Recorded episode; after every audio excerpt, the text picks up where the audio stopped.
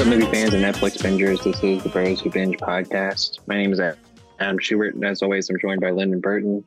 Lyndon, it's the end of the year. Yes, sir. It's the Bros Who Binge Awards. Yeah, where you find out what's the best movies and the best TV. Bros Who Binge Awards. Dun na na na. We're giving out best TV show of the year, best movie of the year, best TV actor of the year, best movie actor, best director, and best returning season of television, best debut. I am ecstatic. It's the end of the year awards, baby. Woo! We had a big, good year, Shuby. It was a great year for movie, great year for TV. Like we, we were in it, man, from the jump. And I, I'm excited more so mm. for this upcoming year. Like next week's episode, when we do our most anticipated, that's hype. I mean, it was definitely a great year for TV. One of the banner years of TV, I'd say, um, for so many different reasons.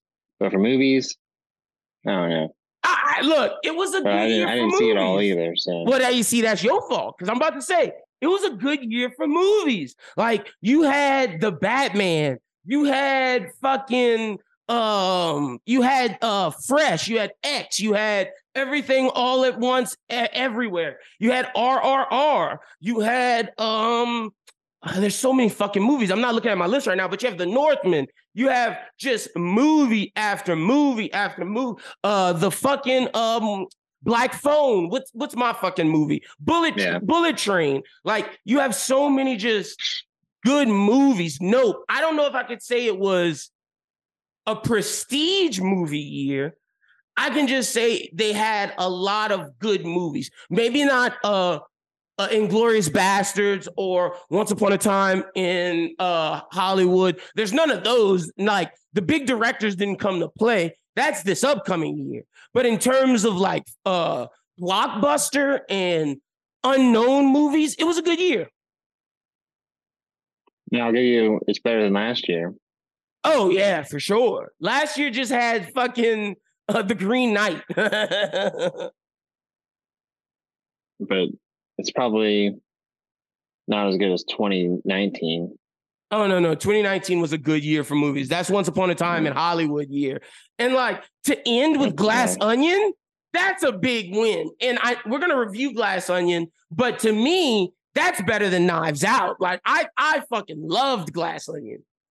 Yeah, we'll probably have to do that in the next one just to like give it the shine that we're gonna need to talk about it. Because it was we'll great. Both, we'll both mention something. We'll both mention it today. That's for sure. Like it was, it was awesome. So like, yeah, oh yeah, to give it a full review, sure, sure, yeah, we can do it. We can do it next week. But like, I'm still gonna talk about it because it was, it was that good. Like it, it, it cracked the list. It's top. We're doing top ten movie. Uh, or did you have fifteen? I mean, I I we were doing 10, 10 movies. Yeah, ten movies. Shows. Oh, 15 shows. Okay, lit, lit, lit. All right. Yeah. Well, I'm ready. Whenever you are, we can get cracking. Uh, well, the first things up on top we need to go over okay. is uh, two news stories. First one, Mary Elizabeth Winstead confirmed as playing Hera Syndulla Ooh. in Ahsoka. Ooh, that's lit. Like you know, all but confirmed by the the, the more reputable sources, but it's been been out there. That we knew that she was going to be in the show. That's that super confirmed. lit. And it only makes sense because I mean, I remember when she got cast in the show, we were like, well, she's going to be something big. Mm-hmm. No, you're right, and like I guess it it makes sense for her to. I didn't be, know it was gonna be this big. Yeah, like I mean, like that's a big role for her, and for her to get it, good for her. We've been waiting for Mary Elizabeth Winstead to get that role, role, and she finally got it. So good for her. Yeah, it's gonna be a pretty uh, interesting role to play in the Ahsoka show. Um, a lot of different dimensions you got to play. You got to play the leader. You got to play the best friend, confidant. You got to play a mother. Mm-hmm. So, you got to play someone who's mourning a loved one. Yeah. Are, do you think we're gonna get Kanan flashbacks? Um, we should. I don't think so. Why not? Like, like we it's should. Not her, it's not her. It's not her show. We're, I we're gonna get Ahsoka like, flashbacks. But like, what if we see uh Ezra and like Ezra's thinking on his master? Or you think that's more season two? That might be more season two. But I'm telling you, we're getting Kanan flashbacks at some point. At least voiceover. Yeah, got to. He got to. Um, because I, you know, I, I don't think that he knows how to force goes. But Mm, he- but he might like because he's in. He's dead now. Like well, I you mean don't that's think? that's the whole premise of Obi Wan is that very few Jedi learn this power. Mm, so you don't. So it's not when everybody dies they just turn to the ghost, or they just like. Mhm. That's Okay. like what the point of the Kenobi series was, is to be like, yeah, Qui Gon figured out how to do it. Oh, so not everybody knows how to do it. Okay, well that makes more sense now.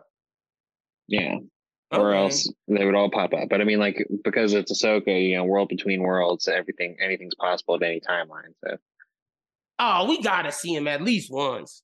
Mm, at least one. I don't know, once. it'd be in the first season, but like I think what you're saying in the second season is possible. Yeah, that's what I'm saying. Like season two, run it. Like I think we could get it season two.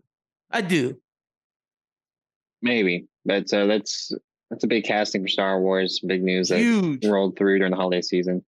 Uh, and then with DC, you know, James Big- Gunn out here. I mean, like James Gunn's saying rumors. every night, every day, there's new DC shit. So like, Uh, there was a rumor that went out by someone that the Green Lantern show was going to get tossed. He commented on it and was like, "That's false.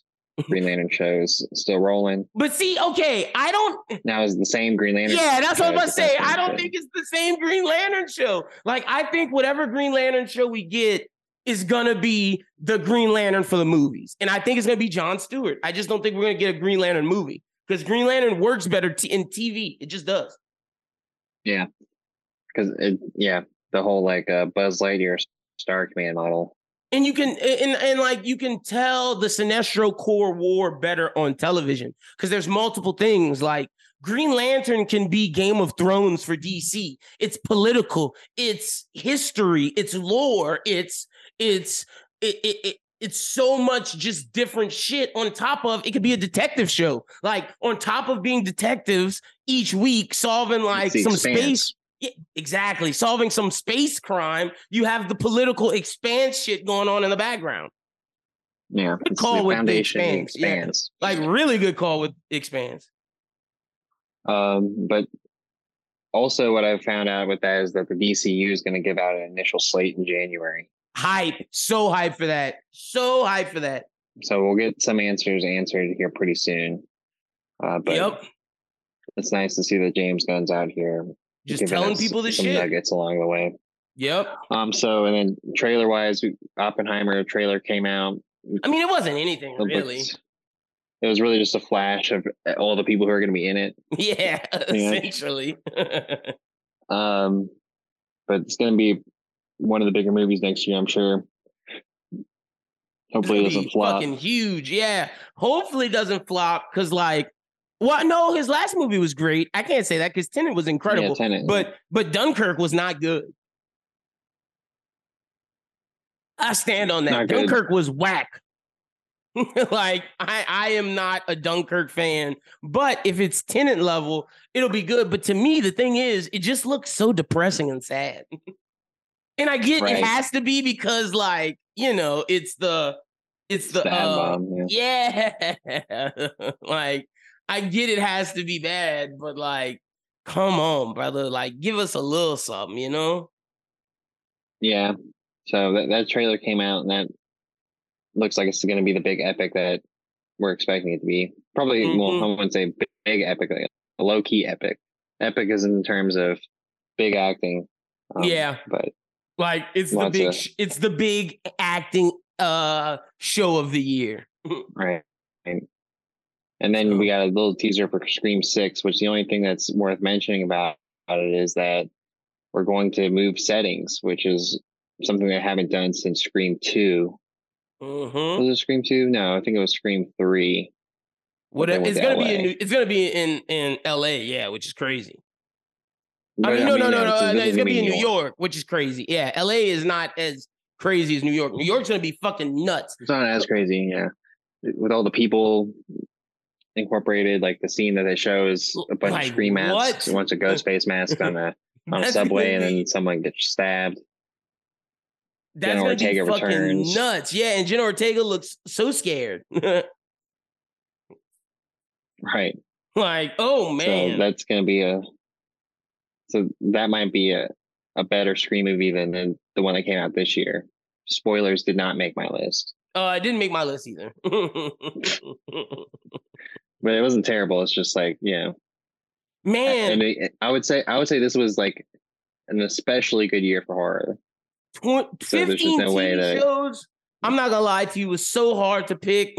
Now that like I'm looking at my list, like 15 TV, like I have a list now. 15 TV shows is nuts. I pretty much I have 15 and five honorable mentions. I had 20. to put I had to put an anime on there, like I had to, and like there's yeah. like oh now that you said honorable mentions, that's where I'm gonna put the other anime. Okay, now I'm not as now it's not not I'm not as fucking worried because like yeah. there's like two anime. Well, there's three that I have to just give love to because like they were fucking incredible. Oh, uh, we'll get into that in just a moment. The one thing we got to do real quick before we do is movie on the rise. Not oh um, shit! What's coming out this week? I don't even fucking know. Well, I, for me, what I would tell people out there to go to go watch is it, it just released on the twenty eighth. Coach Prime on Amazon. Oh, it's going to be that's out. Oh, out. First two episodes are out on Amazon. I'm going to watch that week to week. I need uh, another sports doc because last chance you basketball didn't give my didn't satisfy the scratch because that and then, season, and, and it was good. Hard Knocks in season picked the Cardinals, which no one's interested yeah. in watching. Did you watch Last Chance You basketball season two? It was great. Did not. Oh, it's it's so sad. You need to watch it. It is great. There's like baller ballers there. All right. But I did watch the first two episodes of Coach Prime. Nice. And it's pretty much chronicling this season. Okay. And so I'm interested to see how long it chronicles this season. Like, okay. Are we going to get Colorado stuff? Is oh no, I don't think so. In. I think Colorado's going to be season two because that's what it seems like. Well, I mean, I mean, the majority of Colorado's going to be season two, but like at the end of the season, maybe are we the choice? Him, yeah, yeah choosing, him probably calls? so. Probably so. Ooh, I have my movie on the rise. There's like three things on Netflix that like we are all interested in. So the circle.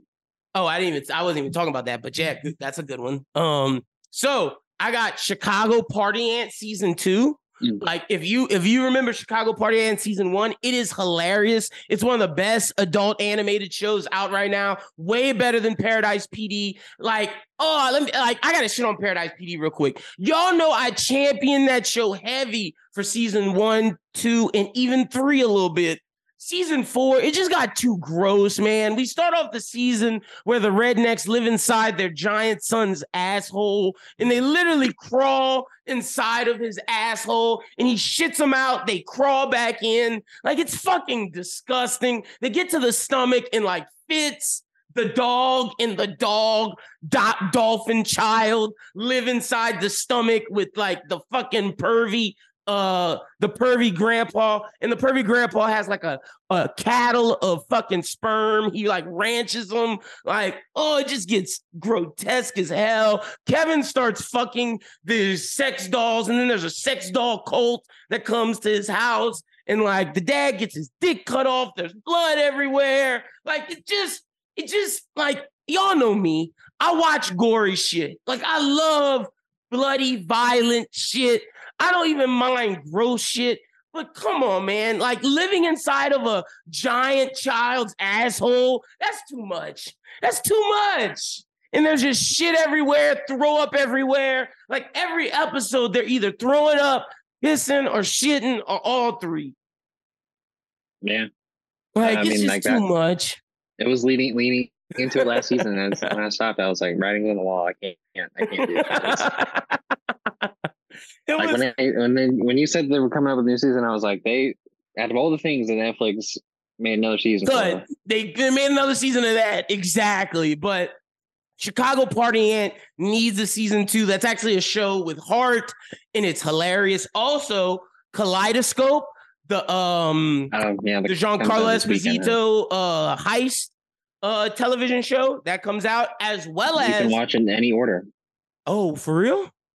Yeah, so that's how it's marketed. Is you don't have to watch it from one to the end. You could start at the end and watch it from. I'm watching it from one. No, sir. no, sir. So you tell me I can start at episode five, go to one, then go all the way back to. Come on, fam. No. you can watch it in any order. No way. Uh, how, they've, how they've said it. No way. Also, the Adam Driver movie White Noise drops this week on Friday. All right. Yeah. So excited about he's got, all. He's got a year coming up. Yeah, he does. Like I'm, when we do our most anticipated, I think, I think he's got what he's got that he's got Ferrari and he's got the dinosaur movie. Yep, he's got Ferrari, the dinosaur movie. That um it's a big year for him and uh Jonathan Majors. Jonathan Majors has a right. big year coming up. Like I'm saying, when we do our most anticipated Creed, Creed Ant Man, and something else, he got something big. That's why I gotta look it up because like when we do our most anticipated, when we do our most anticipated actors, he's at the top. Also, doesn't he have that war movie coming out? No, that's already out. Devotion. that already came out. Okay. Yeah, that, yeah that's, that's out. But uh also movie on the rise. I'm making you watch this. Anime, the best anime villain of all time will be on Netflix on Friday. It is, there's no superpowers, there's no fucking rubber, no lightning, no, none of that. This is simply a thriller mystery. It is called Monster. Let me read you the log line for this fucking show. It is insane. It it falls under psychological dark Japanese crime TV. A brilliant Japanese neurosurgeon is drawn into darkness when he tries to solve a series of murders involving a patient he once saw served. So, a week this this Japanese neurosurgeon gets charged with there's two patients that come in and basically the director tells him to save the richer person. The first time he does it. The second time, the mayor of the city or like some big benefactor comes in, but he comes in like 30 minutes after this child. This child, like, head is split open, but he's the best neurosurgeon and he can save him. And like, they're like, nah, you got to go with the benefactor. Fuck that. We putting the shitty surgeon on him. And he's and, and like he's up to this moral quandary of like, no, y'all aren't doing this to me again. I'm saving the kid. So he saves the kid. The shitty surgeon ends up letting the other dude die because he can't save him. Turns out this kid ends up being the most vicious murderer on the fucking planet. And like basically episode 1, the fucking the doctor starts losing all of his shit because he saved the kid, he loses his fiance, loses all his money, nigga just losing everything. And so he's he's sitting in the pay, the room with the kid. The kid can hear him and he basically is like, "Man, if the director didn't live, I would be able to have my life back." Well, episode one will end with the kid killing the director, thus spawning a spree of murders and like crazy shit. Schubert, this is my favorite anime like this monster. It has the best villain in all of anime, Johann Liebert. You have to watch this for us to talk about it. It's that damn good. Like we can review this for Jan, like our our next show we review. It's that damn good. We can do it ep- week by week, one episode because it's not a long series. Wow. It's definitely interesting. You said it's on Netflix. Netflix comes out Friday. Like we could do it two. Like it's only gonna be twenty minutes. We could do two episodes a week. Like we need to do something because it's that good. Like I want to promote this show. That's how good it is. Was it Monster? Is it subbed? Huh? Is it dubbed or subbed? Oh, it doesn't matter. We can watch it either way. Like the dub's oh, actually okay. pretty good. So they do have, yeah, okay. Yeah, the dub's not bad. And you know, for me to say that, like, that means a lot. The dub is not bad at all. I watched it in English. Like, I read it, I watched it in English, then I watched the sub. I had to, I did always. And I think like all an, are okay. I think an anime that's like less fantastical has better dubs than all the time. Are fantastical all the time because, because, they they never make them as kitty. Like they actually make them yeah. how they're supposed to sound. Like it pisses me off. Like you could have a fantastic, like Luffy is 19, 20 years old. Why does he sound like a child? Why does he sound like a child in the dub? The sub, Luffy sounds incredible. Zoro sounds incredible. Like I hate the One Piece dub. And don't get me started on that my that shitty My Hero dub. God, that My Hero dub fucking sucks. Um, but yeah, so but not, um, but you know who doesn't suck? Overhaul, my guy, Kellen Goff. Shout out to you, brother. There you go. Go. Um, so what were the categories that besides the movies and Uh, the shows? We have best actor, best TV actor, best movie actor, um, And then that- actors. and actress. Yeah, both of those. And then we have uh best returning show and best new show. Mm. All right. I just need to put one more Well, show on, on my list. Okay, uh, do you want to do the list first? You want to do list? Uh, I want to do the The list last? superlative ones first. Okay, gotcha, gotcha, gotcha, gotcha. Do list last. All right. Well, let me just put. Well, I One- think we, we I think we can do director. I think we both have the same one up top. Okay. Well, who's your best director of the year? Jordan Peele. Oh, okay. Nice, nice, nice. We don't have the same director. I had I had three in this category: Gunn, Reeves, and Peele. I okay. I have Reeves, Peele, and Johnson. Rian Johnson. Glass Onion. I'm. I Rian fucking. Johnson. I fucking love Glass Onion, and like for the way that he did that to make it completely different from Knives Out, the way it's shot, that's a well directed movie. Like I can't put Gunn in this because Gunn did TV.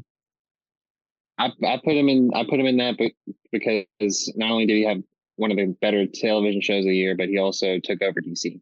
All right, that's fair. That's fair. But my director of the year is Reeves. Like for what, like everything Matt Reeves did with the Batman, and fucking incredible. Like he he filmed six different cities and put them together and made that beautiful fucking Gotham. A lot of practical effects, not a lot of CGI. Like everything that he did was beautiful. The choreography. Matt Reeves is director of the year, but.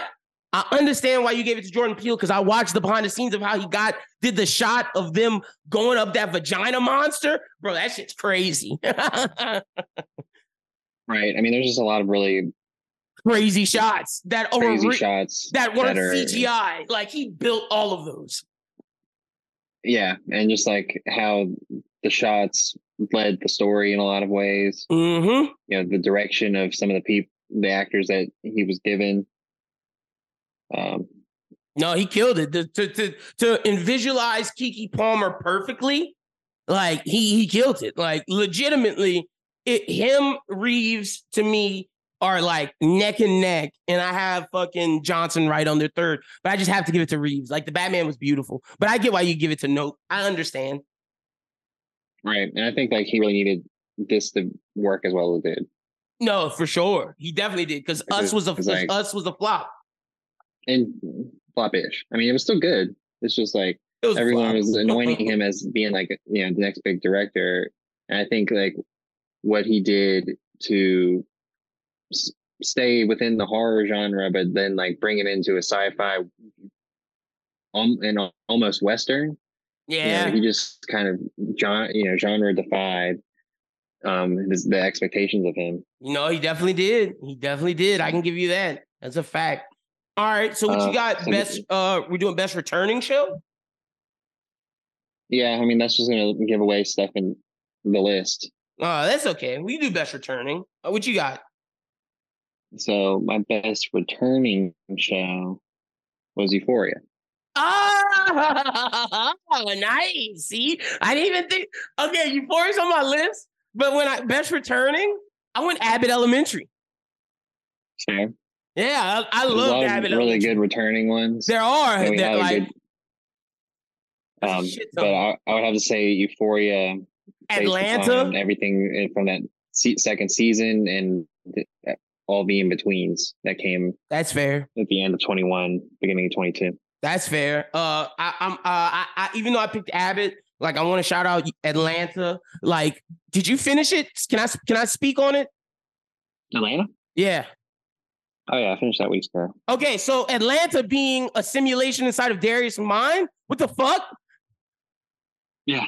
Like what the fuck? Okay, like I get why now that it's over and I watched it all, I understand why he was saying it's up there with Sopranos. Because if you understand that all of this is a simulation inside Darius's mind, it changes the entire fucking show. It changes everything.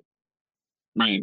Like that is insane. The fact that it is like think about Florida man, like all the way back, finding out like oh, Darius doesn't have a brother. Wait, he, he doesn't in a simulation, but he does in real life. Like all the different moments of when this can be a simulation, like meeting the Migos. Oh, wait, the Migos are big drug dealers. Wait, this is a simulation. Like everything involved is fucking nuts. Like Dave, Dave, you ain't got shit on Atlanta now, dog. The fact that Atlanta's a simulation, he wasn't thinking that.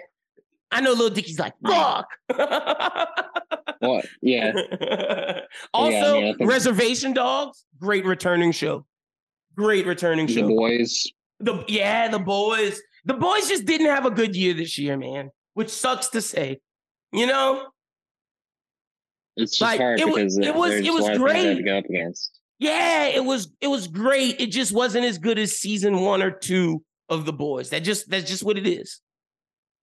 Like, I'm Yeah. sorry, but like, you know, the boys was good. I loved it, but it just, you know, just it wasn't as good as some of the other stuff.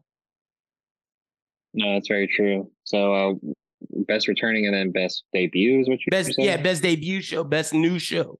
So like, this could Oh. be anything. What you going with? I'm so interested. Or you want me to go first? I can go first. Um, I'm just just to save what's to come. I'm just gonna go ahead and give, give it Tokyo Vice. My boy! Let's fucking go! Tokyo Vice, best new show for Lynn as well. Oh, we got to find out what happens to our guy. We got to find out season two what happens to our guy. We need it. We need Sato. Justice for motherfucking Sato. It, it's just like a show that came on and it, it didn't blew us have away. it, did, it it didn't have anything really leading behind it besides Michael Mann. People weren't gonna watch it for Ansel Elgort. People yeah, it, people wanted it to people- fail because of Ansel Elgort. people wanted to fail because of Ansel Elgort. People did not expect that a show that was set in Japan would have much English speaking in it. So that- and they thought it was going to be white savior. away. Thought it was gonna be white savior.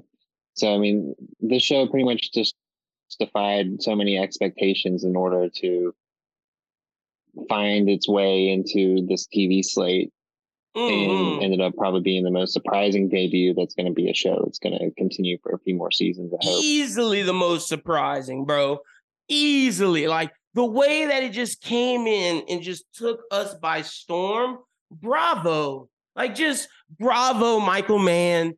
Bravo, Tokyo Vice. Like as much as like people. Like as much as Ansel Elgort was a shitty person, he killed it, man. But it wasn't him. He was not the best parts of the show. The best parts of the show were the Japanese actors and like the way that they just did it and they and Michael Mann gave them like the room to cook.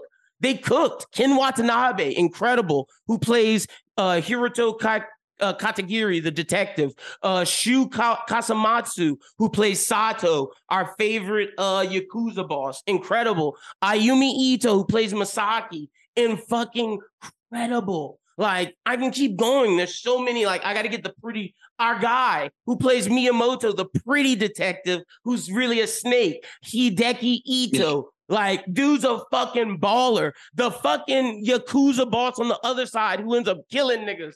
Ayumi Ta- Tanida, who plays Shinzo Tazawa. Talk about a scary ass fucker. Like, just in it, man. Like, that show is just so fucking good. Oh, got a shout out to the girl Samantha, Rachel Keller. She kills it as the as the fucking uh gringo American woman, the Gaijin woman.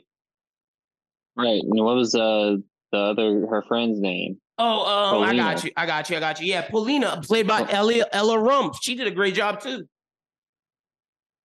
yeah all, all really good good performances But all Um, around, man, all around. so just like a, a great, great show that i'm hope hopefully finds more shine before it gets his second This season next So season? not, not enough discourse about it at the moment and i feel like It's It's it, because it's because of people didn't get their eyes Elgort, bro. every person that i've told to watch it has said Loved it. it was great Same, Same. same. Legitimately, legitimately same, brother.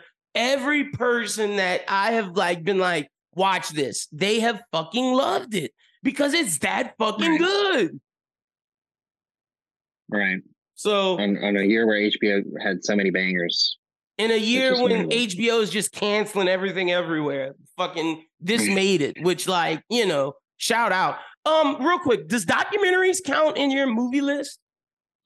In the movie list, yeah, it also counts some TV too. If you were gonna like do Okay, well, I'ma just- I'm gonna just put some documentaries as honorable mention. I'm not gonna put any in like the list list, but you know, just had to just had to question real quick. I'll say like the only documentary thing that I have that's worth mentioning as even like an honorable mention is just uh is um Welcome to Wrexham. Okay, Just nice. like I thought that that was good, but I mean like if We'll Coach get to Prime that. ends up being good, then that might be. No, we'll, we'll get to it because there's definitely one that I want to mention that um that I think is worth mentioning, but we'll we'll get to it when it's time.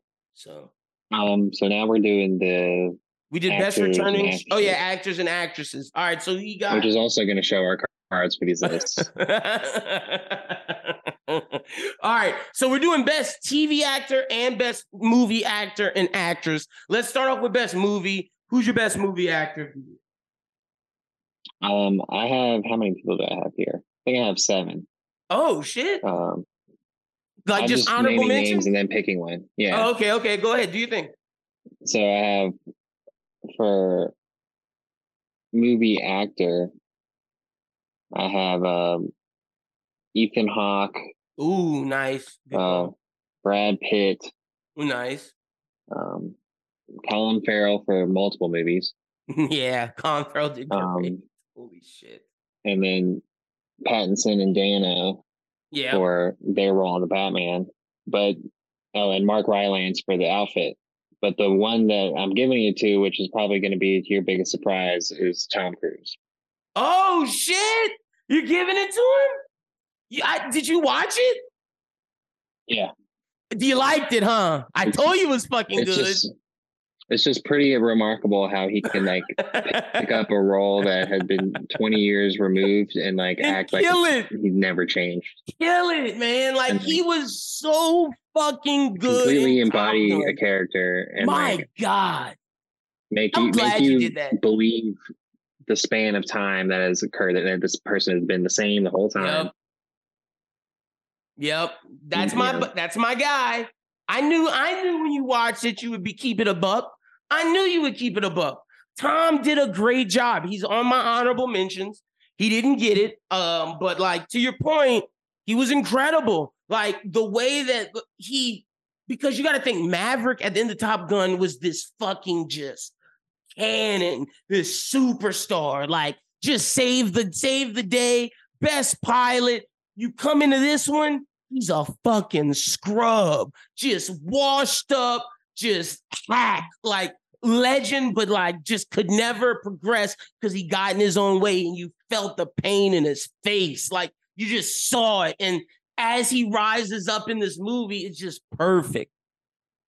right So yeah i I, think I he like that phenomenal job of completely embodying maverick Yeah, I fucking I, I'm glad you I'm glad you gave that love. Um Tom Tom Cruise is definitely in my honorable mentions. Same with Daniel Kaluuya, same with Brad Pitt, um same with Daniel Craig and um yeah, and same with uh Skarsgård. Uh old uh not old man, but um hold on, I got to get you his name cuz he was fucking Alexander. Alexander Skarsgård is like top honorable mention because what he did in The Northman was fucking insane. But best actor of the year, y'all know what time it is on Lintron. Robert fucking Pattinson, baby. Rob Pat. What Rob Pat did in the Batman, nobody believed in. No one thought he would pull it off. No one thought he would do good. They were like Twilight, Twilight, Twilight. Me and Schubert told y'all since fucking good time, this nigga is a good actor, and he proved it. Robert Pattinson killed it. He's the, I can say it today. He's the best live action Batman we've ever fucking gotten. Ever gotten. He's incredible, and I'm so excited for the Batman. Yeah, I mean, he was definitely on my list. Yeah, I think that you know you could be onto it saying that. I think I- I'm everyone plays it lot differently, but I'm ready to this say is it. this is the first time that you can look at a live action Batman and say, "My God, what at, a good job!" Know, Kev, mm-hmm. well, and then think about Kevin Conroy yeah. and you know losing him this year. It's just like just for the hurts. first time, I feel like I've seen Kevin Conroy's Batman on screen. You're right. You absolutely right. No, for sure. Damn. Rest in peace to Conroy. What a good fucking like what the best Batman we've ever gotten, voice wise, and like Robert Pattinson just took up the mantle and just did a good job. Like did a damn damn good job and became the best Batman we've ever had, man. Straight up. Man. So that's my my best actor. Give me your best actress. What you got? I know, mom. I don't even have mm. to name them. It, it, there's there are two people for me that I've been going back and forth. So mine's probably going to be different from yours again, but okay. I, we probably will have some same in the short list. So the short list for me was two of your everything everywhere at once actors. Nice. Stephanie, I don't know how to say your last name. Hasu. Uh, I, I, pull uh. I, I, mean, it's HSU. I know. Yeah, Hsu. Yeah, I don't. And uh, then Sorry Michelle Yeoh. Oh yeah. That's for everything everywhere all at once. Mm-hmm. And um, and then for the movie Do Revenge on Netflix, I have Maya Hawks. I feel like Do Revenge is gonna end up being the the high school generation of now is like ooh big movie of of uh that they'll look back on. Okay. So I thought Maya Hawke did really good with that. Um Amber Midthunder for Prey. Oh nice. Yeah, she uh, did a uh, damn good job. She did a damn uh, good Keke, job for Prey. Keke Palmer, of course, which I assume you have as well. And then um, my actress of the year is Mia Goth. Oh, Mia Goth got your actress of the Pearl. year? Oh shit. Okay, nice. I like that. I like that. Well, for me, it's two women, um, Keke Palmer and Michelle Yeoh. Michelle Yeoh is my honorable mention for everything, everywhere, all at once. She did a phenomenal job. You can argue that Stephanie Hsu did a better job. That's why Michelle Yeoh is my honorable mention. Um, and just shout out to Stephanie Hsu. But for me, when you talk about transformative roles, when you talk about taking the screen over, when you talk about just sucked into a performance, when you talk about a movie doesn't work without this actress or actor, it's Keke Palmer. No, that movie does not fucking work without Keke Palmer. That movie's better because of Keke Palmer. If it's any other actress in the role, Nope's a lesser than movie. Nope is not A plus, A how we have it. Nope falls probably into the B, B minus role. And for someone like Daniel Kaluuya, who is in our top five actors today, he's one of our favorite actors. For him to take the screen as much as he does, and for him to feel underutilized because Keke was that good. Like it makes yeah, Dan. I was, was, gonna say outshined. Like yeah, like, no, five thousand percent. Daniel got outshined by Keke, and that's not saying Daniel did a bad job. No, Daniel did great because it was asked of him to be the silent, um, brooding brother character, where Keke was supposed to be loud, boisterous, but she wasn't just loud and boisterous. She had a personality. She made you fall in love with her. I gotta give it to Keke Palmer. But again, shout out to Michelle Yeoh and Stephanie Hsu for everything everywhere uh, all at once. They were literally right there with Keke Palmer. Literally yeah, right I, there. I would have gone with Keke Palmer too. I, I, I, I was pretty confident that you were going to pick her. Yeah. Uh, the reason I would go with Mia Goth is, you know, for her to do basically two roles in X um, and carry into that character into another movie in the same year. Um, she, she kind of captured the mold of big time horror actress at this point. I'm really interested to see what she does outside of the horror genre, which I think is coming up for her in the coming years. Do you um, think she really kind of burst onto the scene? I think like I don't think X, especially, could be what it is without her. I haven't seen Pearl. Do you so, think that like that, are you worried about her outside of um outside of no. uh yeah, I was about to say outside of uh horror movies? I'm, I'm not worried about her. I think she, she's going to do a really good job because the role that she plays in X is like,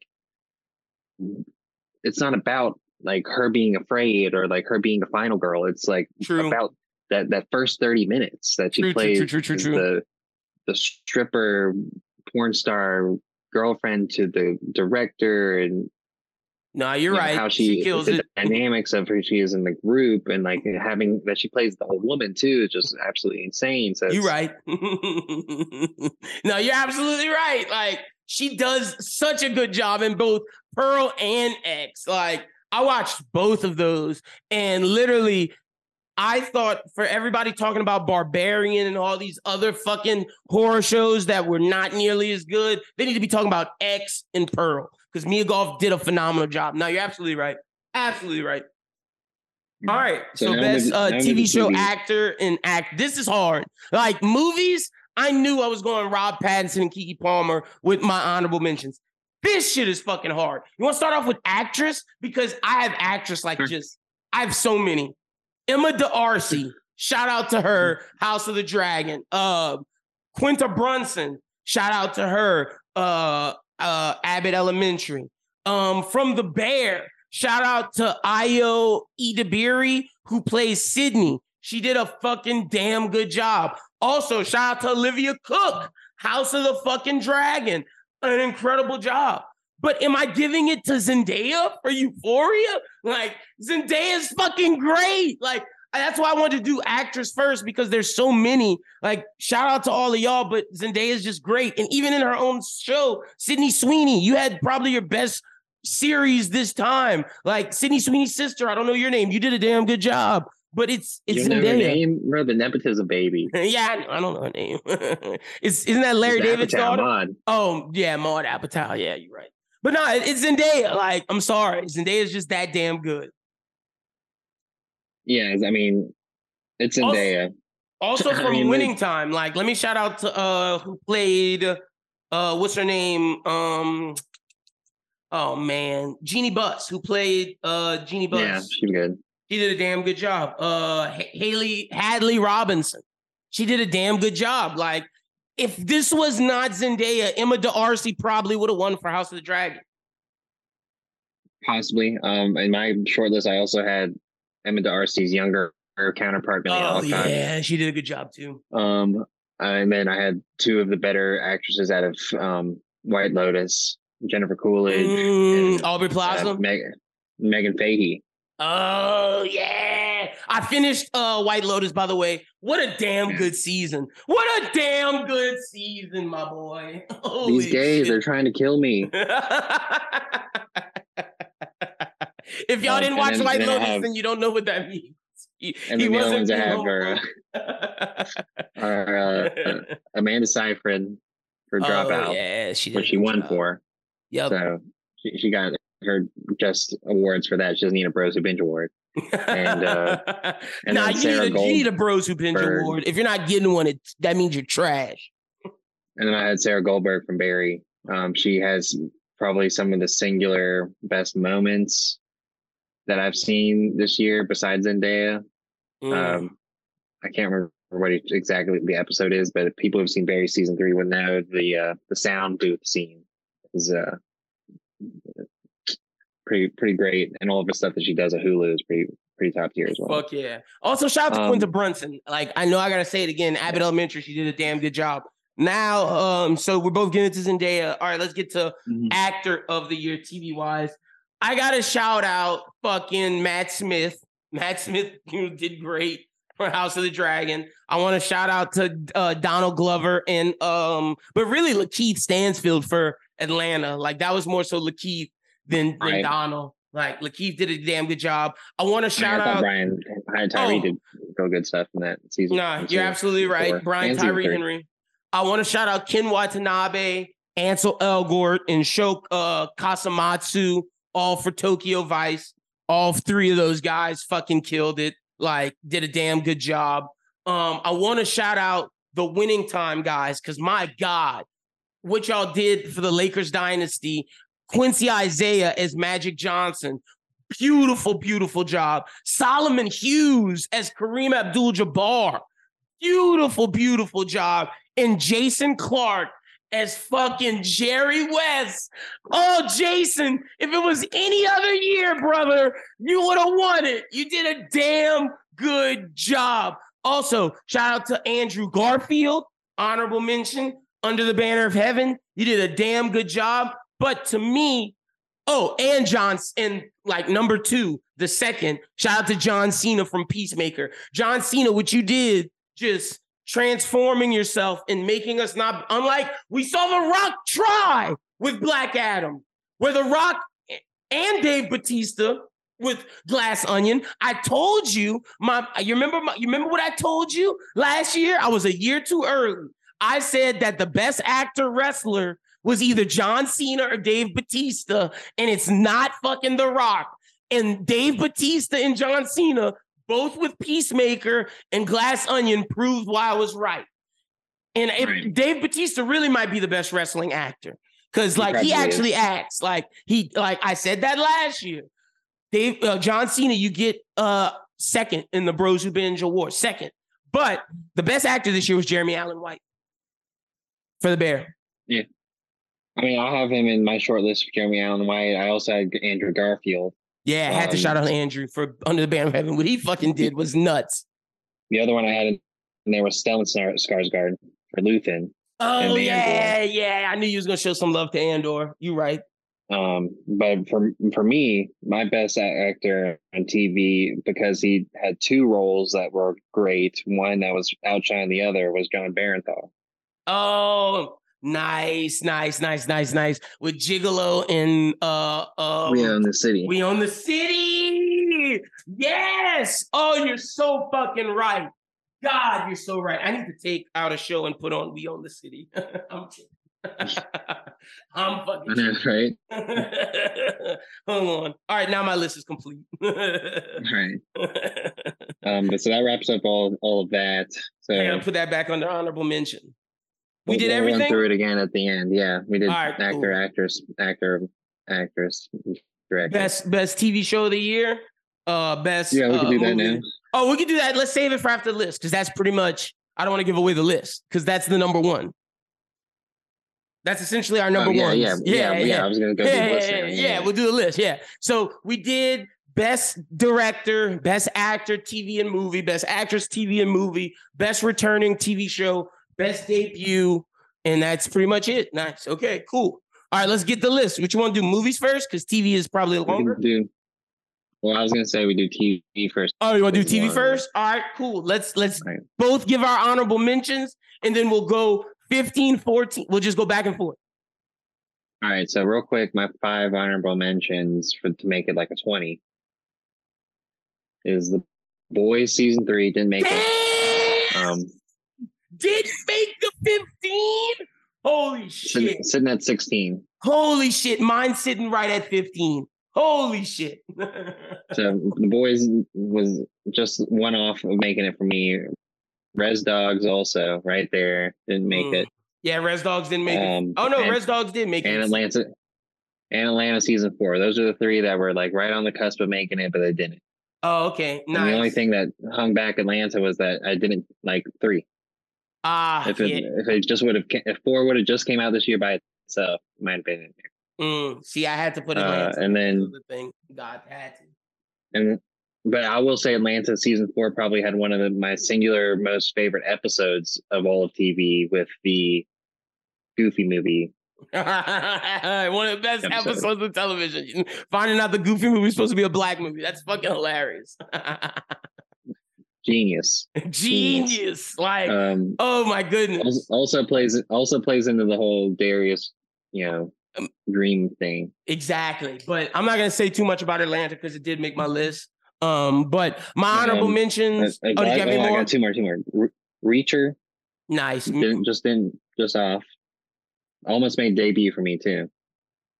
Um, and uh, Station Eleven. The only reason it didn't make the list is because it, it didn't. All the whole season wasn't in 2022. Okay, part of it real. was 2021. Nice. All right, cool. My honorable mentions: Severance. It just didn't make my list. I know Severance is one of the best TV shows. It probably made yours. Uh, Jack Reacher, Reacher uh, made the uh, thing. Andor, just I know that that's blasphemy to Star Wars fans. I got Andor honorable mention. Tulsa King had to shout out Stallone. Couldn't make the top list because it's not finished. And then I have three anime: Attack on Titan, the final, well, the final season part two or whatever the fucking part this is. Uh, Mob Psycho 100, the final season, and Blue Lock. Shout out to Blue Lock, my favorite anime of the fucking year in terms of just fun. Like, love that fucking thing. All right, 15, what you got? 15, I have We Own the City. Nice. We Own the City's a little higher for me. Let's talk about it when we get to, to where it's at with me because it's a little it's a little high. Right. All right, I got the boys at 15. What you said, like it's a it's a great season, like it just is, and it had to make my list, but I think 15, like you have it 16, I think that's respectable because it wasn't the best season. There were some things dangling, like for example, um, the the lady with the fucking that blows people's heads up needed to know more about her. I don't think they really mm-hmm. executed her plot line. Granted, that's coming more with the next season. And I, I thought the finale that was left.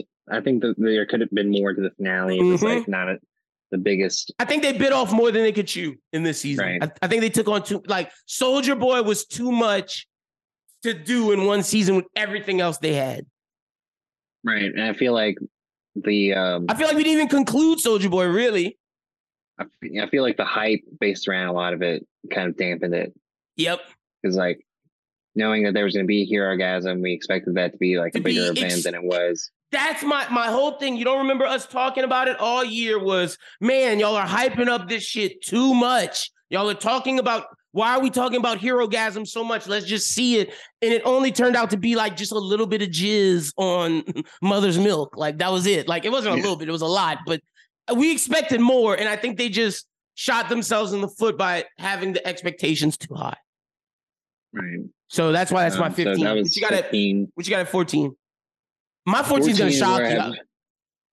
Well, 14 is where I have Stranger Things, just based oh. upon it had to make the list because of yeah, how it. good you watch it. it was, and yeah. at, at, the at the end of the day, but why it's so far down is because it was excessively too long. Um, and it was, and um, you know, at some points because it was scattered on two front or on on like three fronts, it, yeah. it was it was hard to follow at times. Okay. So but I mean, it was it was still really great. Um, you know, the people who came in there for the first time really did a great job. Um, and you know, hopefully it wraps up nicely next time and just be done with it. Nice. Okay, I like that. My number of fourteen. I never talked about this show on on here because I watched it late, and I wanted to wait to talk about it here on purpose. It is people watched Ramy and Ramy was a lot of people's show, but for me, this is they're they're similar shows in sense that they're talking about what it's like to be Middle Eastern. But I related to this more because it was Houston, sipping lean, candy paint. You had rappers. I'm talking about Mo, the show on Netflix. I fucking loved Mo and just everything they did with his girlfriend uh, Maria and his friend Nick, who's Tobe in Nwigwe, who's a rapper, and just it's literally just about the life of Mo Najjar, who straddles the line between two cultures, three languages, and a ton of foolishness. It's basically, mm-hmm. it's basically to me a cooler Ramy. Yeah. Yeah, and something I, I could relate yet, to more. really great stuff about it. So it's all Schubert. It's it's amazing. Like being a Southern guy. that's on Netflix too, huh? It, yeah, it, it's it's one of Netflix's best shows. I need a season two. It was that damn good. Yeah, that's a good one. And th- there might not be a season two, but let me tell you who made it A24. So I could see it getting picked up somewhere else. And it makes sense that A24 made it because it has that A24 quality to it. I got you. Yeah. So, Mo, shout out to you. All right, um, 13. So that's good that both our 14s were stuff that we didn't have on each other's lists. Uh, 13. You, you, won't, you won't have my 13. Yeah. Yeah, is uh, this is where I put the dropout. It was too okay. good of a limited series not to, to include. Um, like I mentioned with Amanda Seyfried being on the list earlier, she puts on a really great performance. Sometimes, you know, with a story that is based in reality, it's it's hard to do sometimes. But I feel yeah. like this show really made something that doesn't seem like interesting at first. It's like, oh, so a person who really didn't have any education made a fraud company. And we've and it's not even the first one of those types of things that we had this year with WeWork. So, Mhm. but just the way that Hulu produced uh the dropout, I mean, there's a reason why it got the critical acclaim it did in the Emmys true. because it was just that good. No, I, I feel it like it was a Um, good show. And your boy uh, from Flash uh is on is in it. Yeah, he is. All right, for me at 13, I have this is my anime. And I know some of y'all may be like, well, why didn't you put Attack on Titan, Blue Lock, or any of those? Because I feel like this anime transcends the anime genre and it does what Cowboy Bebop does, it does what Trigun does, and gives you that mercenary hitman type vibe. And that cyberpunk edge runners. Uh, basically, a street kid tries to survive in a new technology, a new technology and body modification obsessed city.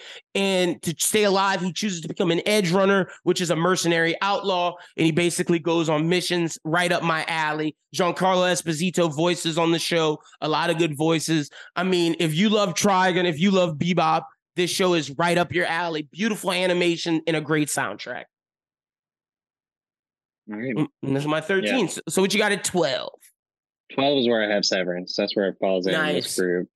Um, it it was a good show, but you know where I think you probably ended up putting in your honorable mentions was because for it starts real slow, Yeah, it does. just like just like Andor, but worse. Way It- it worse. real slow. Way worse. Bro, that show is fucking slow A. Yeah, for a while you're like, what the hell even is this thing? like, then- oh my gosh.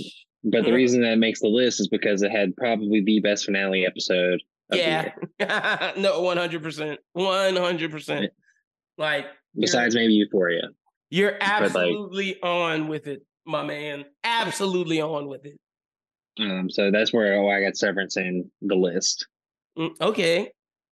All right, so it's my 12. My 12, 12, I. I I have Atlanta. This is where I have Atlanta.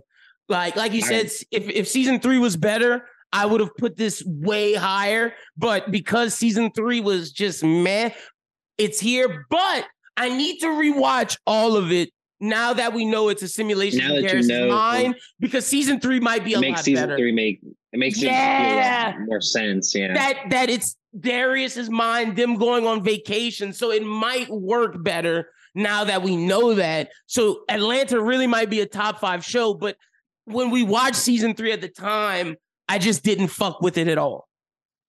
there were good episodes within it, um, but Mhm. season four was It just was just incredible. all Like, like season four was Atlanta that we knew Right. and loved. So I had to put it on here. Shout out to uh Lakeith. Shout out to Brian Tyree. Shout out to Donald. The only person who didn't get as much love is Zazie. Zazie. Didn't get the same amount of treatment she had a that she did in episode- she had season one good- and two. She had a couple had good moments in yeah. season three, and then the camping episode was big for her. And Yep. season four. But it was nowhere near season one. Right. So, you know, but shout out to Atlanta. Had to put it at number 12. All right, I'm interested for what you got at 11. I wonder 11 if this, we're gonna have the same. I'll have the offer here. Oh shit. Okay. I I had the offer at 10. Okay. So we can talk about it. now. So let's, tell me your eleven, and then we can just deal do it at ten. My my 11 is under the banner of heaven. All right. Well, so yeah. So let's talk about the offer now because I have Okay. that later. Okay. Um. So yeah, the offer definitely deserves to be sitting around this spot for both of us because It's great. it. I mean, I think it's Paramount Plus's biggest Best success, show. yeah. Uh, besides, you know, now they have Tulsa King, but Oh yeah, you're right. But still, in but terms of like, I'm saying like outside of the Taylor Sheridan Yeah. first, This it, it was is- big for them to have a, big show like that. Um, and it and has some- honestly, it's a better show than Tulsa King, and it's like better. Like the Taylor Sheridan shows that are the best are like Yellowstone, but like, and then I'd say Tulsa King right after that because I don't the Yellowstone spinoffs or whatever. But in terms of like prestige shows, this is incredible. Like what Miles Teller did, what Matthew uh, Goode did, what Giovanni Ribisi did, like the acting in this is just bar none incredible. Yeah, the Al Ruddy's wife Oh yeah. was, was very well acted. You know. Juno Temple does a really great job as an assistant. Shit, homeboy from Uh, uh Grey's Anatomy is Grey's Anatomy does good as Brando. Yeah, the Yeah. guy who plays Colombo does a really great job. Yeah, that's Giovanni Ribisi. just- That that was one of my favorite uh, in the in the whole Giovanni show. Yep, he did a great Yeah. job. It just you know really took something that everyone knows and loves And, something we thought we gives didn't you a new need. perspective of it. Exactly. So like now I'm seeing like things like when they mention the Godfather stuff. It changes how I view it. Well, when they mention the Godfather stuff in White Lotus, I'm thinking about it in old terms of the offer and how they Yep. did all those things and what it was like for them to go to Sicily and do all these things and just like the actual things it took to make it is way more interesting. And it even goes back into the stuff that we when we talked about it on uh, Run It Back, where we were talking about like, oh, wasn't it really cool and behind the scenes that like this happened or this happened, and then you know it it makes me the other scene that I can never look at the same is the Christmas scene where they're Oh walking with the presents. And now I'm just thinking like Pacino like needed the pep talk. Yeah, he did. Oh, no, you're absolutely right. And Wow. Now that you say that, the whole Chris and, and I was saying that Godfather was a Christmas movie and all of that, like it, it's completely different now. Like he had to amp him up to even get him to do that. All right.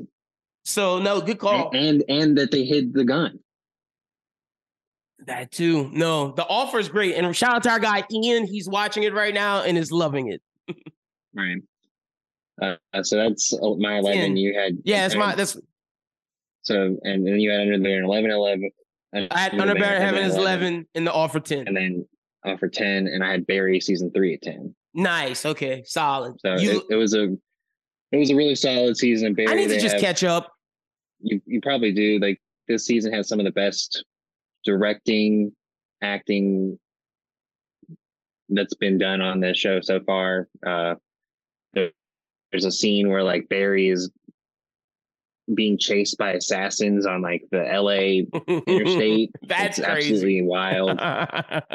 Um, there's like some really genius com- comedic timing. Uh, there's like Fuches in the in the desert with like some Mexican family for a while. He goes up to him. and He's like, "So what? What do you? What is your word for water?" It's just like just absurd comedic stuff like that. And then, uh, like I mentioned, Sarah Goldberg does a really good job. Um, her her basically her arc in a nutshell is that she creates her own television show based loosely on her life. It makes it on the streaming service, and then the streaming service pulls it because it didn't fit the algorithm. And then like it's her like dealing with the algorithm of like the streaming services, and then like her relationship with Barry and how that is going at that point. So I won't say too much about more of that, but her acting is pretty phenomenal in it. Hell yeah. All right. So what you all right, so next is nine. Yeah. Okay, what you got at Nine is? Where I have winning time. So we'll probably have to wait on that. I no, no, no, no. Winning time. Oh, there we go. yeah. So what a great fucking show. Okay, I couldn't put it higher than nine because I was like, it's a top 10 show, but it's not better than like everything else I have above it. But my goodness, right. what Jason Clarke, Quincy, uh, Quincy, uh, oh man, I just had his fucking name. I'm not gonna, I'm not gonna fuck it. I'm gonna pull up the cast. But like what those guys This is did, one of these shows that incredible. Quincy Isaiah, yeah. well, it's the same way. It's You- the same said about way the dropout. like you know I mentioned with with the dropout or even with the offer. It completely changes the way that you think about that yep. team in that moment in that era. and to and and then to the way that you nail it like i know some they said some of the stuff wasn't done accurate but like i believe it It's Because of how- close. yeah because of how well they did. And it's to me it's harder to do a show like this than the dropout because the dropout we don't know any of the people. We have no idea who they are. There's no past connection. So you could tell it however you want. But we know magic johnson. We know the lakers. We know the celtics of larry bird. We've been they've been in our lives for 50 We know 40 Pat 30 We know Jerry West. They've been in our lives as long as No we've been alive and been basketball fans. So we know we have an idea of them in our head. And for this to do it and to do it well and better than anyone expected shows how good of a show this is. Like Bravo. And like, and you mentioned with like the lesser name actors that do a really great job, but then like you know the big name for, actors for, for Adrien Brody to come in and like completely embody it, kill Riley. it. Um, and then Fucking uh, Wood Harris as Spencer Haywood fucking Wood kills Harris. it. Uh, our boy Jason Segel as Paul Westhead kills it. Uh, Jason Clarke is Jerry West kills it. And Honestly, the John C. Reilly em- I was about to say, embodied Jerry Buss, uh, the, Jerry the- the person who we thought did like the worst job, which wasn't even the worst job, was John C. Reilly, and he fucking killed it. Yeah, I mean, yeah, Shout out they did a really Adam good job McKay, of like, man. Adam McKay did a damn good job writing this and show running. Because without him, And- it doesn't work. and not casting Will Ferrell. Yep. Yeah. Will Ferrell wouldn't have did a good job at all. all Um, right. but you yeah, got so an eight. Because at eight, eight. that's that's where I have We Own This City. Okay, well, and that's where I have Tokyo Vice. So, Oh no, yeah, we gotta wait on that one. so let's go ahead and talk about Under the Banner of Heaven because that's seven. Seven? Okay, okay, cool. All right. Well, real quick, we own this city, The Wire, but real life. Shout out to, to uh, Jon Bernthal. Shout out to all of those people. The way to go back to Baltimore and then tell a story that's different than than uh The Wire, but also real. Beautiful, beautiful Right. job. Because that could have also think that failed. They did a good job of telling true story in like a Yep. completely unique way. Because Like it could have their- theirs failed. was theirs was very unique with the way that they did the time jumping and like, hmm when when you're when you're in the middle of it, you're like, why are we doing all this? It's kind of makes But it it makes so much sense by But the then end. once you loop to the end, you're like, oh, okay, well, I get why we had to like understand who they were as people before we could understand like the big events. Also, Jamie Hector, Jon Bernthal, beautiful jobs as who they acted. Also, David McDougal should be Superman, aka David Corenswet. He should be Superman, bro. Look at him real quick, real quick. Google David Corenswet, bro, and tell me that's not fucking J- uh, James Gunn's young Superman. Completely different than Henry Cavill, but looks more like uh, Christopher Reeve. Uh, yeah, I guess so. Like, talk, look at him. That's Superman. Yeah, Yeah, look at that chin. like, look at the see that. picture. The picture with him with the hat on, like the military hat. That's Yeah, Superman. Keep that one in mind. yeah, on in your we'll, we'll end up doing that again. But hell yeah. So that we own this city was my number eight. So your number eight is what? Under the banner of heaven, you said? Oh no, Tokyo No, Vice. I said Vice, and then, and then so seven, seven, seven, is under the banner. under the banner of heaven. All right, well, seven, I have White Lotus. I don't know if you have that that much I have that at six, so we can just do Under uh we could do let's do under the banner of heaven and just talk White Lotus, and then yeah. you tell me. Wait, no, yeah, yeah, yeah. Under the banner of heaven, then White Lotus. And I have Tokyo Vice 5. So that's like right there. All right, so let's let's do that. Well, what's your six then? My uh okay, so we own the city is eight, seven is White Lotus, and six is Tokyo Vice, not five, six. Six. Okay, so yeah, so let's let's do under the banner of heaven, Tokyo Vice, White Lotus. All right, cool. Move on to five. Cool. So wait, wait, what's your six and seven, just so we know? My six is White Lotus. My seven is under the banner of heaven. Okay, and then your eight is Tokyo Vice. Yeah. Perfect. So under the Seven. banner of heaven, let's get it. So like where I, I feel like Tokyo Vice and under the banner of heaven are like synonymous with both mysteries. Mhm. I feel like what elevates under the banner of heaven for me is the story it told.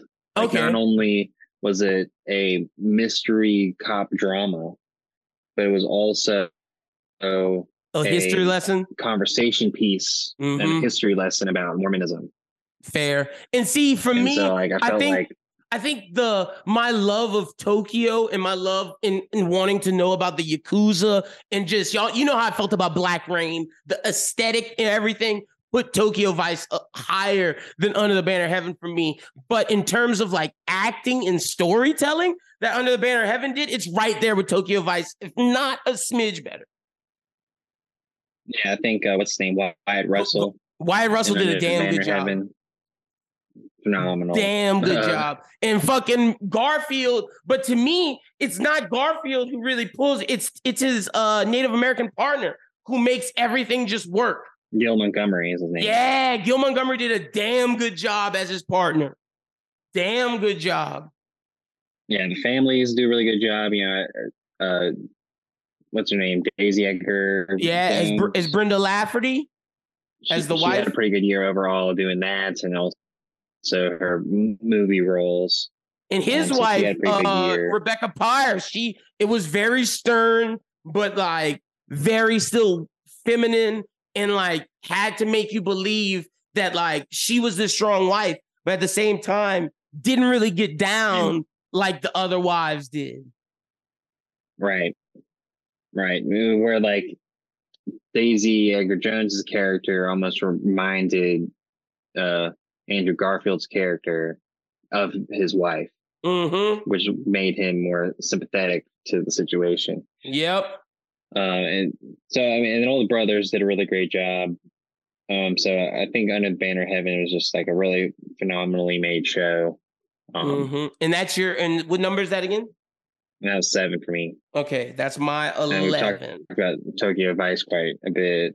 Yeah, we'll talk about Tokyo let's Vice a little White bit. Let's talk we White Lotus Really talked about it. because White Lotus is my seven. Yeah, I mean, White Lotus is is great. The second season better than the first. It is same thing with Glass Onion. Just how Glass Onion is better. Wait, do you think Glass Onion is better than Knives Out? Or is that just me? Okay, cool. White Lotus season two is better than fucking White Lotus season one. This is just straight rich white people shenanigans, but the affair shit is so much better in this one. When that man comes out and asks Aubrey Plaza, did she cheat? That scene made me want to cry. yeah, I, like I felt for that guy. Because he didn't that that group. Like it, it, I feel like in the White Lotus one, like there could be a, a few people that you're like, uh, their storyline trailed off for me, Yep. blah, blah. but like everyone in this season was hitting on all cylinders. The hmm the gen- the three generations, uh, son, father, and grandfather, fire, Fire. with all the stuff they had with the with the prostitutes. The prostitutes, fire, so winners of the season. Yeah, no, for sure. The I cared way more about the director of the White Lotus in this season than I did in the other one, hmm Valentina. Yep. No, you're right. Obviously, the two couples were, you know, scene stealers, and every every every time they hit the screen because like the stuff with Ethan was he and his spiral into madness. And, uh, oh, Ethan, absolute- Ethan and Megan, going and, crazy and Megan was Fahy nuts. is and Meghann Fahy is amazing. Like she's the find of that season. And Like, I and, and like you said, the grandfather father uh, uh son dynamic, Michael Imperioli did a damn good job. He's back. he is definitely back. No, uh, and, and shout out to Uh, Jennifer Coolidge because she was better in this season than last season. They gave her more to do. Yeah, no, you're right. You're right. You're right. Um, and like, and once you get to the end of her storyline, you see everything with that was happening with Greg in the beginning, and you're like, oh, well, this makes all sense. All the same. Mhm. So I'm, I'm really hoping in season three we That they bring her back? more about that, or like they bring Greg back because she's dead, obviously. But they like show what Greg's up to, and maybe he gets his His just due. his, his just due. Yeah, But Ethan Spiral, my God. Also, shout out to Theo James. He acted his ass off. probably the best thing he's ever done. Yeah, no, easily, easily. Like Ethan James, Aubrey Plaza. I'd even say this might be Michael Imperioli's best thing outside of Sopranos. Right. Probably. Like, and I think this is Aubrey Plaza's best work. Hmm, I don't know yet. You don't I think to so? that. I need to see that new movie, What new movie? Emily the Criminal. I mean, because I've heard that's Oh. really good. Okay. Well, outs outside of that, this is her best work. Ingrid Goes West. Yeah, and then also Ingrid Goes West. I, I would put it pretty close to. Because Ingrid. Go West, Ingrid Goes West is pretty hard. That's a good. That's a good movie. It's very similar character. No, say. it is. It is. It is. Okay, cool. Um, So that's your seven.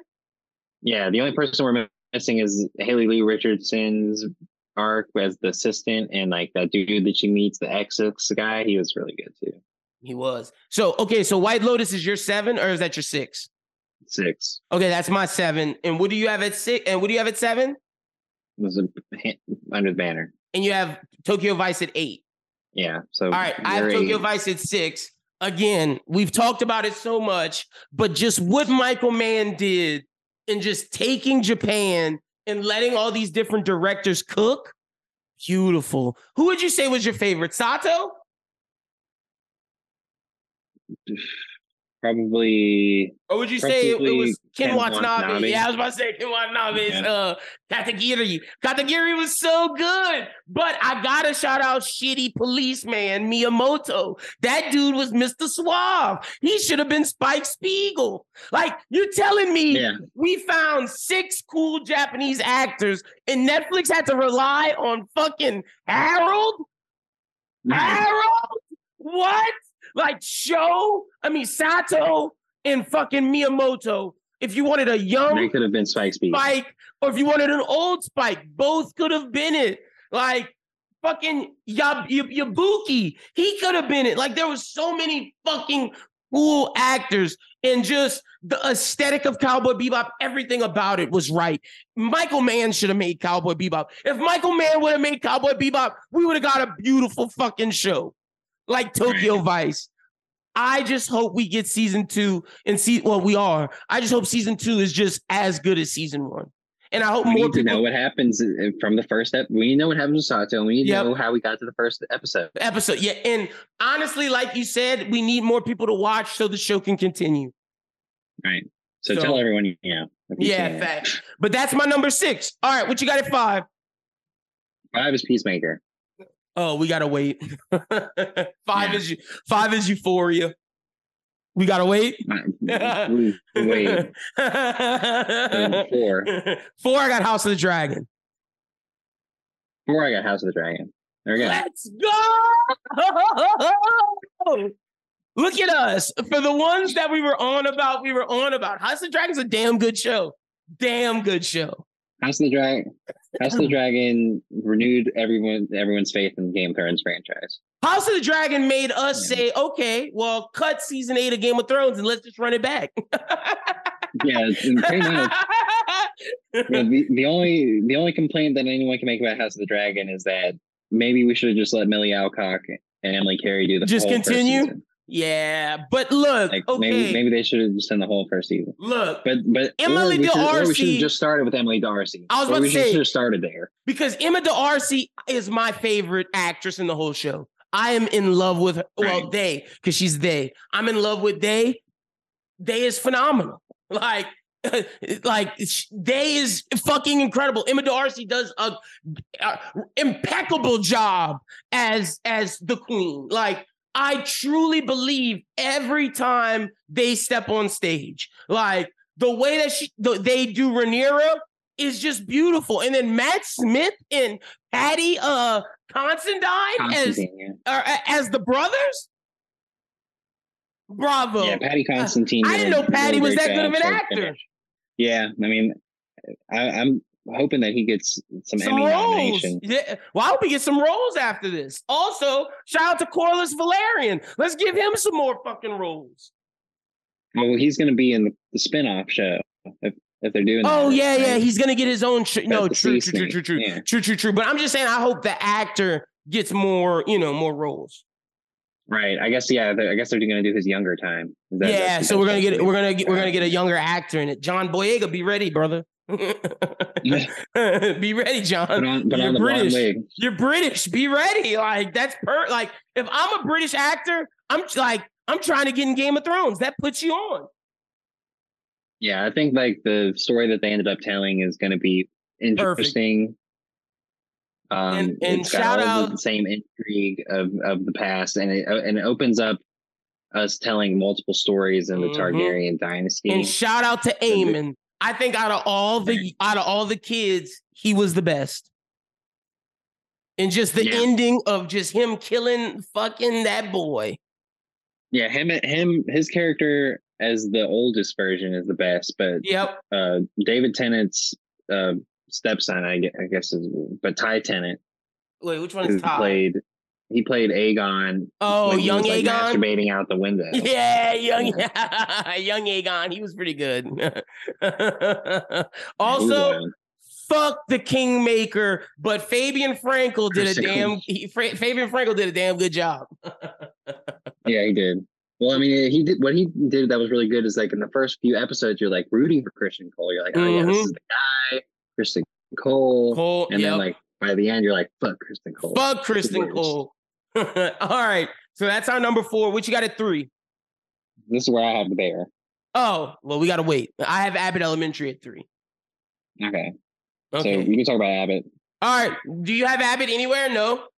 Mm-mm. I just I just I- think in terms of comedy, it's the best comedy going. I think it does with The Office and Modern Family, and it it takes with The Office, 30 Rock, and that style did, but fuses it with the Modern Family wholesomeness. It's still it's still funny, and it tells it from a black perspective, which I can get down with. See, like my hot take on Abbott Elementary season two is that now that it is a established show, it doesn't hit every week. Mm. It See, did in the first season, where the first season was that like point- bars, bars, bars, bars. to that point, I binge watched it. That maybe that had an effect of like me watching it all together. Great, because to your point, there are low moments.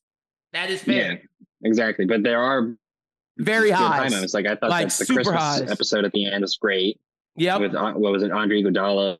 Yeah, bro. Yeah, when oh, uh, Curse heard me screaming like a little girl, Curse was like, "Who is that?" I'm like, "Curse, that's fucking Andre Iguodala." And then Vince Staples, like the guest Yeah. that they pull is just incredible. Like that, the the fucking season finale. I thought the episode where she dresses up as James Harden for the Halloween episode, great. Good. I thought the attack ad where uh oh boy comes in, um, uh, the fucking Uh, famous Barbara's actor, old. yeah, um, from yeah. uh from Glass Onion.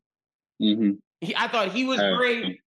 Was it Oh. Leslie Odom? Yeah, that, that was Leslie Odom. Oh, I didn't even realize that. Yep, I thought when Janine takes over as principal as the teacher. I mean, not Janine. When uh Ava takes over for Janine, I thought that was a great episode.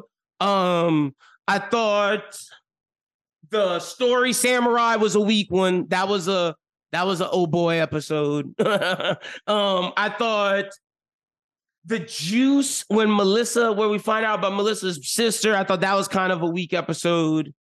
And like I think episodes three, five, and maybe four were weak, but six, seven, eight, they ended strong. The middle is where it's weak. Right. So, like, So- that was my only hang up on That's putting fair. on the list because because now it is just like any other sitcom show. It's great though. Shout out to Abbott Elementary. I'm in love with it week in and week out. So what's your number three? Number number three, I said it was the Bear, and your Oh, okay. Which all right, what's your what's your number two? Was Euphoria. All right, let's talk about it. Because Euphoria is my Euphoria is five. Uh-huh. Yeah, Euphoria is your five. So I think Euphoria is be- like is the best show all year. I- It's the I'm just best. like- it's the best. it's- Wait, how is it the best show all year when it's not your number one? because well, my number one defined defined Oh, Full you, expectations you. would be Oh, great. yeah, wait, number one's Andor. Okay, I figured it out. Yeah. okay, I figured it out. All right, well, I'll let you get your shit off in a little bit. But Euphoria to me is the best teen drama we've ever gotten. like easily, right. easily. But it takes the idea of a teen drama and really makes it so real. And just the way that they tell the story of addiction, it's the best version of addiction I've ever seen. Like they go through withdrawal, like the way that she's running on withdrawals. I've seen people deal go crazy off withdrawals because they they don't know they, they're just trying to get their fix to get the pain to stop. And it it it articulated that so well. And then the ashtray in uh Fez storyline, Chef's Kiss, rest in peace, ashtray. Right. Yeah, I think like it was sandwiched by two incredible episodes, which everything in between was good. But I'm saying like that New Year's Eve episode Mm-hmm. kicked things off. You know, put a lot of great conflict in it. Introduced the Fez, And Apatow. see, maybe that's why I have it so low. It's- it's- the thing you said about Abbott, I could say about Euphoria in terms of the middle. It's it's spectacular, but it's not as good as like you, what you're about to say with the New Year's and the Well, ending.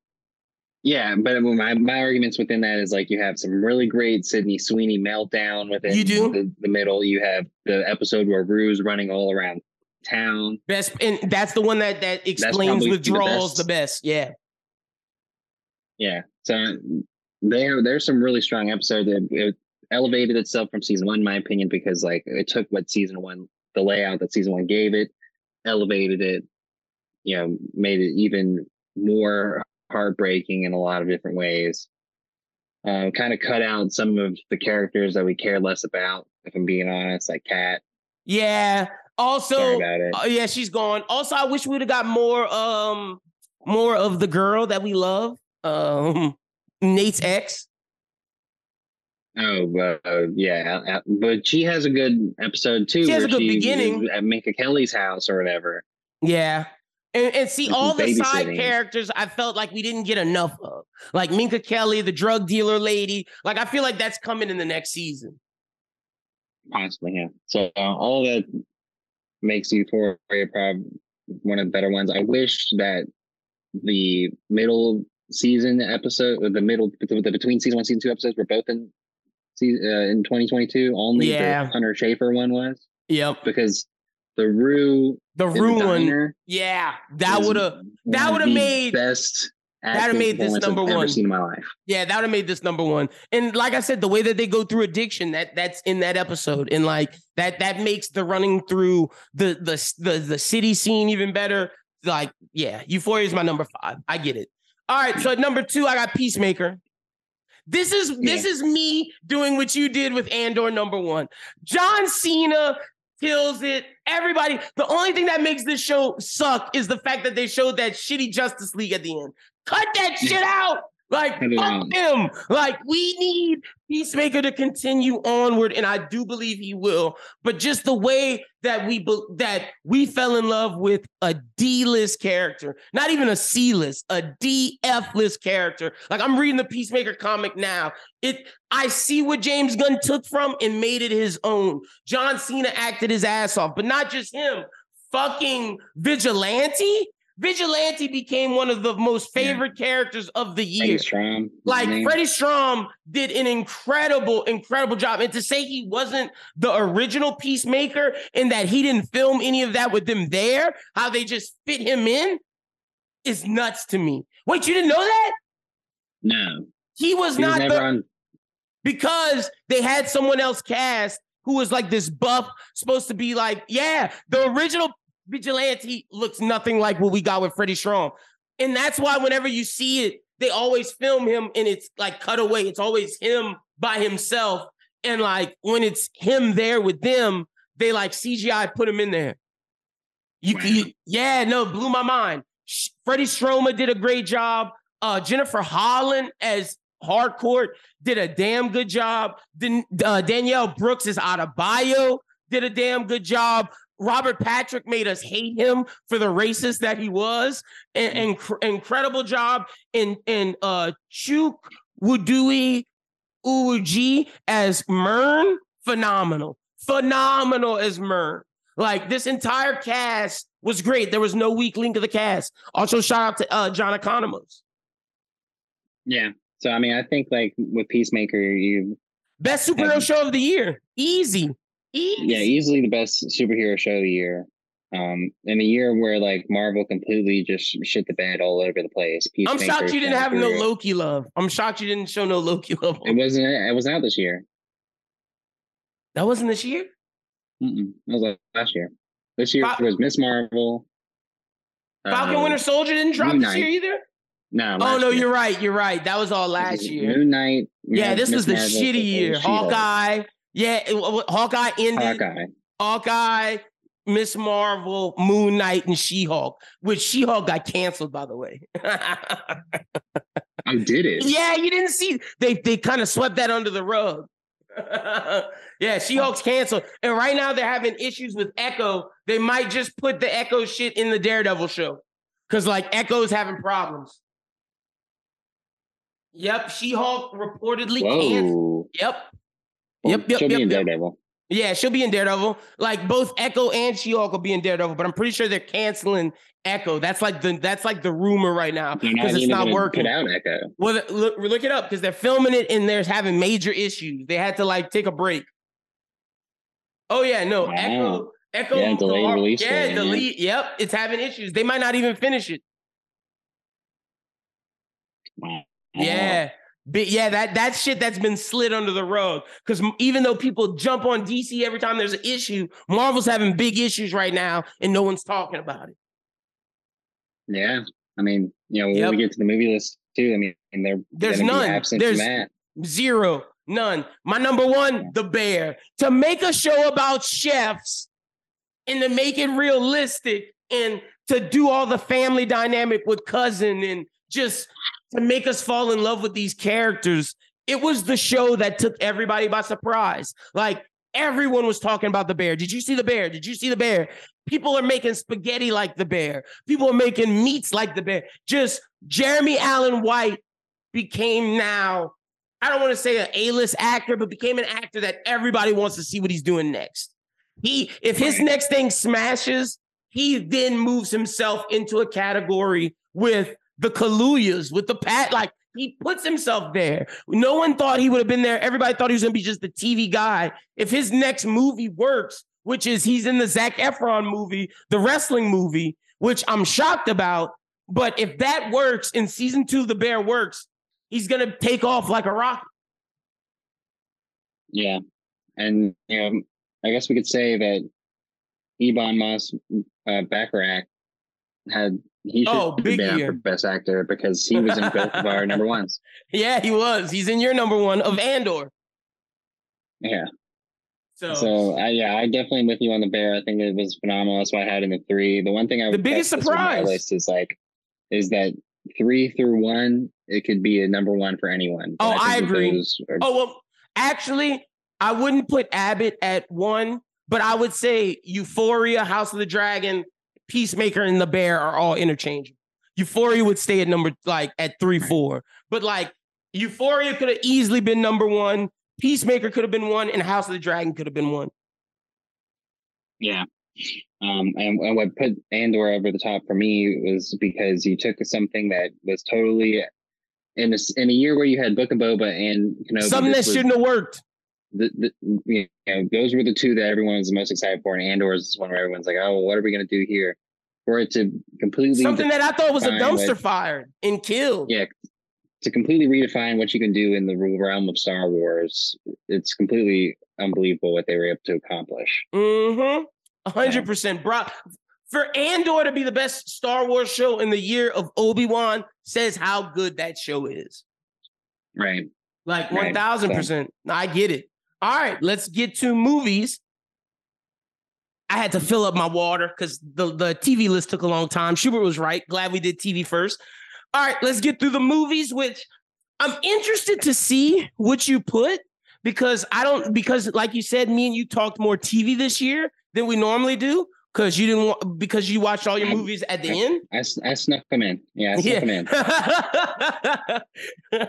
Hopefully, 2023 has more movies that intrigue you, so we can talk about them as they come, and you don't have to be bogged down at the end. Um, my man watched yeah, like so, 10 movies in two weeks. right. I had a little, I had a little drawer at work. I put it in there, put a little phone in there, and just like, a note like check, check. well, honorable mention. I have RRR, which like kind of revolutionized action. It's a Bollywood film. Uh, a lot of people love it, and I think that yeah. I think that you need to watch it before like we do before like February. You need to watch it because what it did for action, the way that it like revolutionized in like kind of showed, hey, action can be fun without being super serious like all of this, then yeah, no, it was great. So RRR, shout out to you. You got any honorable yeah. mentions?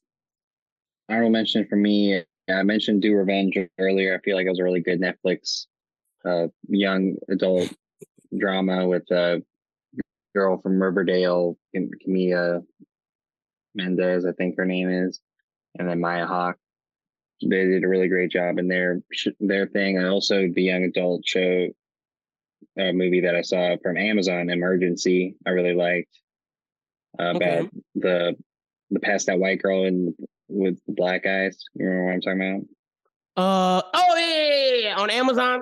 Mm-hmm. Yeah. I don't know and, if I ever even watched that. Did was it good? Yeah, it was okay. it was pretty good. And um and then my one that just didn't make it for me was Turning Red. You didn't put yo ass. You didn't put Turning Red on the list. Turning Red made my 11. list. Oh my gosh. Oh my gosh. Turning Red's 11. pretty. Turning Red's pretty fucking high on my list. Damn. Turning Red was one of the best movies this year. This is Well, you like probably you probably have Northman in there too, and I did not put Northman. this is this is like you saying Tom Cruise wasn't a top 15 actor and putting Brad Pitt at like 14. I mean, it was a good Bro, movie. I swear to God, if you got licorice pizza in your oh, top God, 10 or Red Rocket in your top 10, we gonna argue. Yeah. All right. The, the, the outside looking in for me was Turning Red and Northman. All right, all right, fair enough. Both of I those made it. honestly- Honestly, couldn't get into the Northman, but I'll let you talk. about it. Damn. get into it. all right, well, what you got at 10? Ten, I have Fresh. Oh, okay. Fresh, fresh is honorable mention for me. fresh was good. I, I really enjoyed Fresh. I thought it was worth being into the list for me. Um, I thought uh, Sebastian Stan did a really great job playing the psychotic. Um, you know, We didn't mention him, but he had a big year this year he did have a big year. because Um, Pam and Tommy yeah, I- came out. He, you know, I thought that movie was really surprising to me. I did not see it until you know real recently, Mhm. even though it's been out for a long time. And then because I was like, oh yeah, this is just not going to be It's all okay. that. And then I watched it and I was like, that was a really great We're movie. good, yeah. Sebastian Stan had the 355, Sebastian, and Pam and Tommy. All came out this year, Yeah. which and we didn't give Seb- we didn't give Pam and Tommy no love, but it was okay. It was nothing, nothing to go home about. I, mean, when you're competing against things like Those Winning Time, shows, which is yeah. like similar. Yeah, like, yeah, no, there was too many good shows. All right, and number 10 for me, I know this is gonna sound crazy, but when I made this list, it wasn't about what was my favorites, it was about what were the best movies along with my favorites. Bullet Train at number 10. All right, talk about it. I had a nine. All right. Great movie. Just, you know, so a, a lot of issues. Like it was a little bit all over the place. Like I loved it and I thought it was an awesome action movie, but I could get how some people can't get behind it. Yeah, that's that's why I had it. I was like, I was like, mm, it's better than Fresh because it's more of an epic and We it has love great it. actors in it. it's it's a perfect was- and Schubert movie. It's just, you and know. it was exciting, but like, and like honestly, the best part of the movie was everything to do with Brad Pitt, Aaron Taylor Johnson, and uh Brian Tyree Henry. Everything else was kind of right? like Tangerine and Lemon were the best. Like I would have loved Yeah, to know more about. Bad Bunny's like being an assassin or like some of the other assassins, like going as in depth into them as we did Brian Tyree Henry and Tangerine, but we just didn't. So like you know, like Andrew Koji could have used a like. 10 more minutes of like the stuff with him and his dad could have used more explanation. Joey King needed way more explanation. Like they just made Joey King like this And you also saw it coming from a mile away. Exactly. Like they like- didn't hide like, I know exactly who Joey King is. Like, Yep. Exactly. And I just thought like Zazie Beetz character as the Hornet could have gotten more screen time. Like there were just certain things. Also, I thought Sandra Bullock would have been bad. Like I thought they were gonna turn on him. Like there were things that just could have happened that probably should have happened. yeah. So you were expecting that, like, they Set him up. purposefully switched. Yeah. Yeah. Yeah. That's the way they made it seem the whole movie. I don't know. I liked it better the way that they did it, where like it was an That's accident fair. because it just go plays into his luck thing. True. Like No, this would be the good job that he would have to pick That he up. would have that's a good point. But I loved it. when it was- yeah. I, I thought it was Ryan great. Reynolds, the person that it was supposed to be. Mhm. Yeah. to me, this was a we need movies like this. Like I think this falls in the same category as Nice Guys. Granted, nowhere near as good as Nice Guys. Like it falls, it's like The Gentleman, Wrath of Man. It falls into that Guy Ritchie, Nice Guys type action movie. Like I would say it would go Nice Guys, The Gentleman, Bullet Train, Wrath of Man. Like this is better than Wrath of Man. Right. And Wrath of Man was good. Like we fucking love And- Wrath of Man. And I'll admit, with like, so some of the honorable mentions that I had, it's like what you said. Some of them may be better movies. Like obviously, the North Northman is a better movie. But this is just a I- I Bullet Train, yeah. nah, I feel I feel hundred percent. Like that's why I had to preface with this is my favorite. I'm putting it here because I like it. I acknowledge that there's better movies, which I'm trying to deal with. Sucks. Right. Sucks and sucks, chump. Sucks and sucks. This is the Bros Binge Award, and we're giving out what we think should get it. And Bullet Train deserves some fucking love. Yeah. So I mean that that that was my nine. So you have to say your nine. Oh, my nine. Okay, so my nine, you'll probably have this higher. The unbearable weight of massive talent. What with The Nick Nicolas Cage? Cage, yeah. oh, I just thought that this was a great movie. Yeah, it was good. I thought inside of the Nick Cage songs, this might have been the best one. And I think Yeah. what it I think what it did in terms of uh being very meta and like fourth wall breaking with Pedro Pascal and Nick Cage, I just thought it was a good story. I'll I'll say this. I definitely a lot of people put like Confess Fletch is one of their things. I liked. I definitely liked Unbearable Weight of Massive Talent better than. Confess Oh, Fletch. way more than Fletch. What? People fucked with Fletch? Yes. Like I liked it more Like than Willy's. Wonderland too. I mean, and I might have liked it more than Pig. Mm, It, it was just a good movie. Like critically, it has a 90 on Rotten Tomatoes by the critics. And you know I don't like to shout out to the critics, but this one time where the critics agree with me, I'm gonna shout them out. it was done very well. Like you know, obviously when you mentioned, it, I'm like, oh yeah, I probably could have put that in the ten. I thought you would have put it at 10. That's what I thought. I thought we would have been right there at the same spot. I don't know. I feel like you know a lot of these movies I never got to like experience the full sit down. Mm, So mm, it okay. was just that was probably where This is one that should that should have happened, yeah. it's not it's not one that when I watched it, I was like, oh damn. Because yeah, More it like has a 87, for me 87 critic like- score, 87 audience score. It was good, man.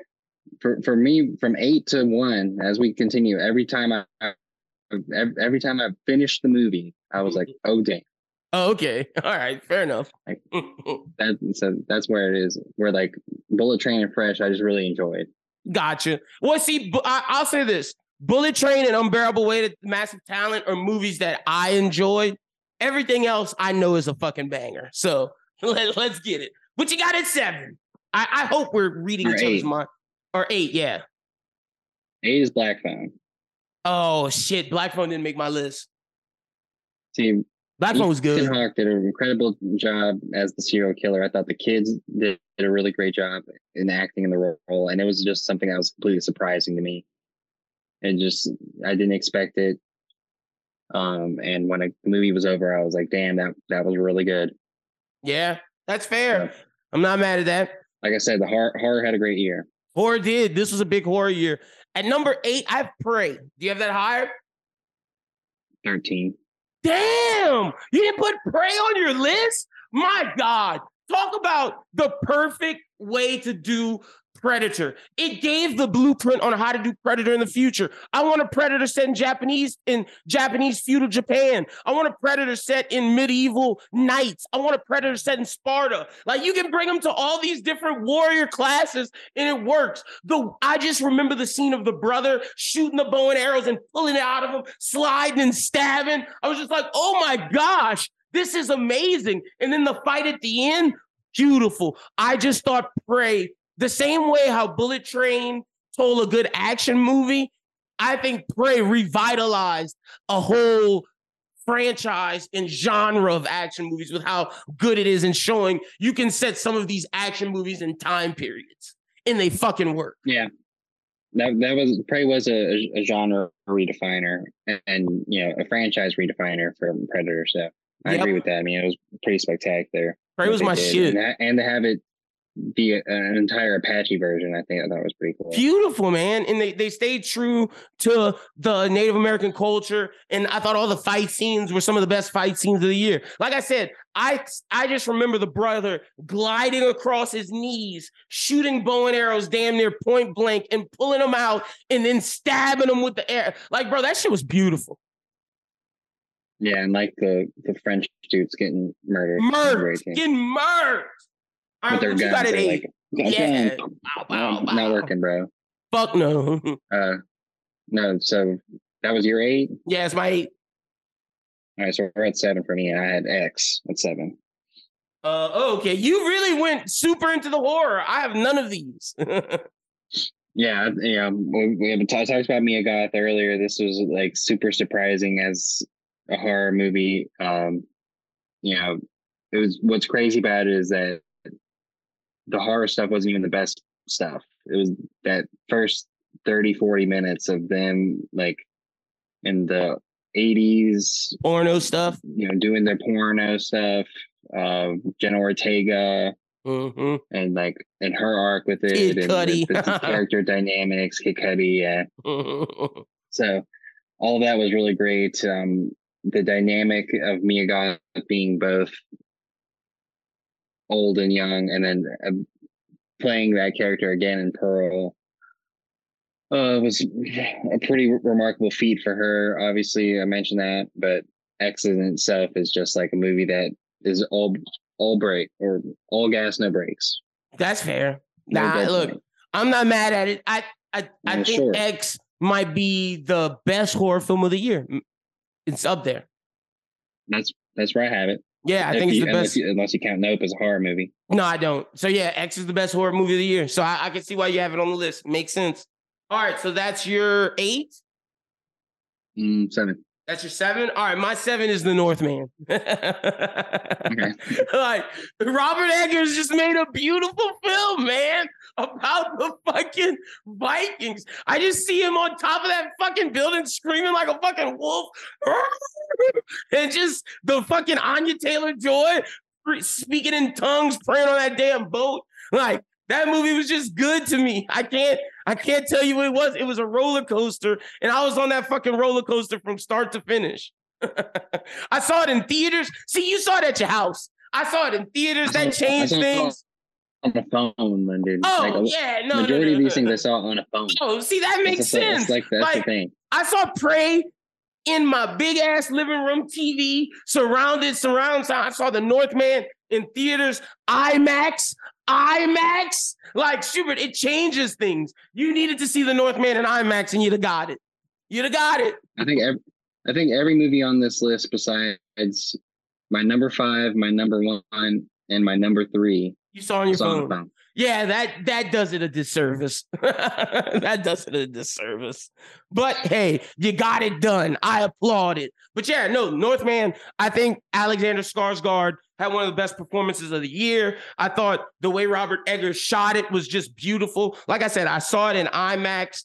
The the just seeing all the the fucking zoom ins and all the like background Viking faces, and then when you get the close ups on his face, you see the pain in it. Like, nah, man, this shit was fucking crazy. And also, shout out to Ethan Hawke and Willem Dafoe. Both those old men fucking killed it. Yeah, I, that was part of why I put Ethan Hawke in there for actor for me was uh, just Black his, Phone in this, yeah, his, Black Phone, and then the scene that he had in Northman, great when he gets killed. I was yep. like, great, wow. fucking great. He did a damn good job. So yeah, that's my seven. Yeah, so we're at six now. Six is the movie I told you about that I really enjoyed the outfit. Oh, okay, nice, nice, nice. Talk yeah, about with uh with Zoey Deutch, Mark Rylance, um, Mark Rylance. Um, Isn't this the um, what's the spy movie that we really like? No, it's um, it's about mobsters pretty much in Chicago, but like Mark. Oh, it's about mobsters. Okay. Mark Rylance. Mark Rylance. Oh, DLB. Is, uh, in. Yeah, Dylan O'Brien, but I, the other guy, what's his name? Uh, um, Johnny Flynn. No, Johnny Flynn. Gosh, about? There's someone I, I really guess Johnny? Flynn was the guy I was thinking of. I thought I thought Um, Yeah, there's nobody that it- we oh, really like in here. That like, no, man. Oh, well, then it was Johnny Flynn. I'm just tripping. Yeah, I'm looking at the cast. I'm like, else. I'm looking like, who's he talking about that we really like? I'm trying to see. I thought you were talking about DOB. Yeah, it's DOB. That's who I thought you were talking about. Yeah, and he does a really good job. But you know, Johnny Flynn does a pretty terrific job. Zoey Deutch and Mark Rylance. So Mark Rylance pretty much like um, a tailor in? Chicago. Oh, He's he's just a tailor in Chicago, but he has like a checkered past that you really don't find out about until the end okay. Of like why he's in Chicago, why he's a British tailor in Chicago. Um, and uh, I'm gonna watch much this. the gangster in Chicago was like, oh yeah, this guy, this guy d- is the best tailor in town. Like obviously, I fuck with him.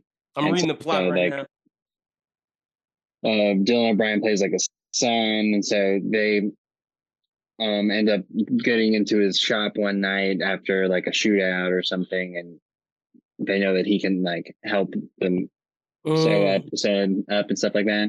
Um, so, but pretty much the whole movie is in this tailor shop. So he turns into Like fucking. He turns into fucking. What's his name?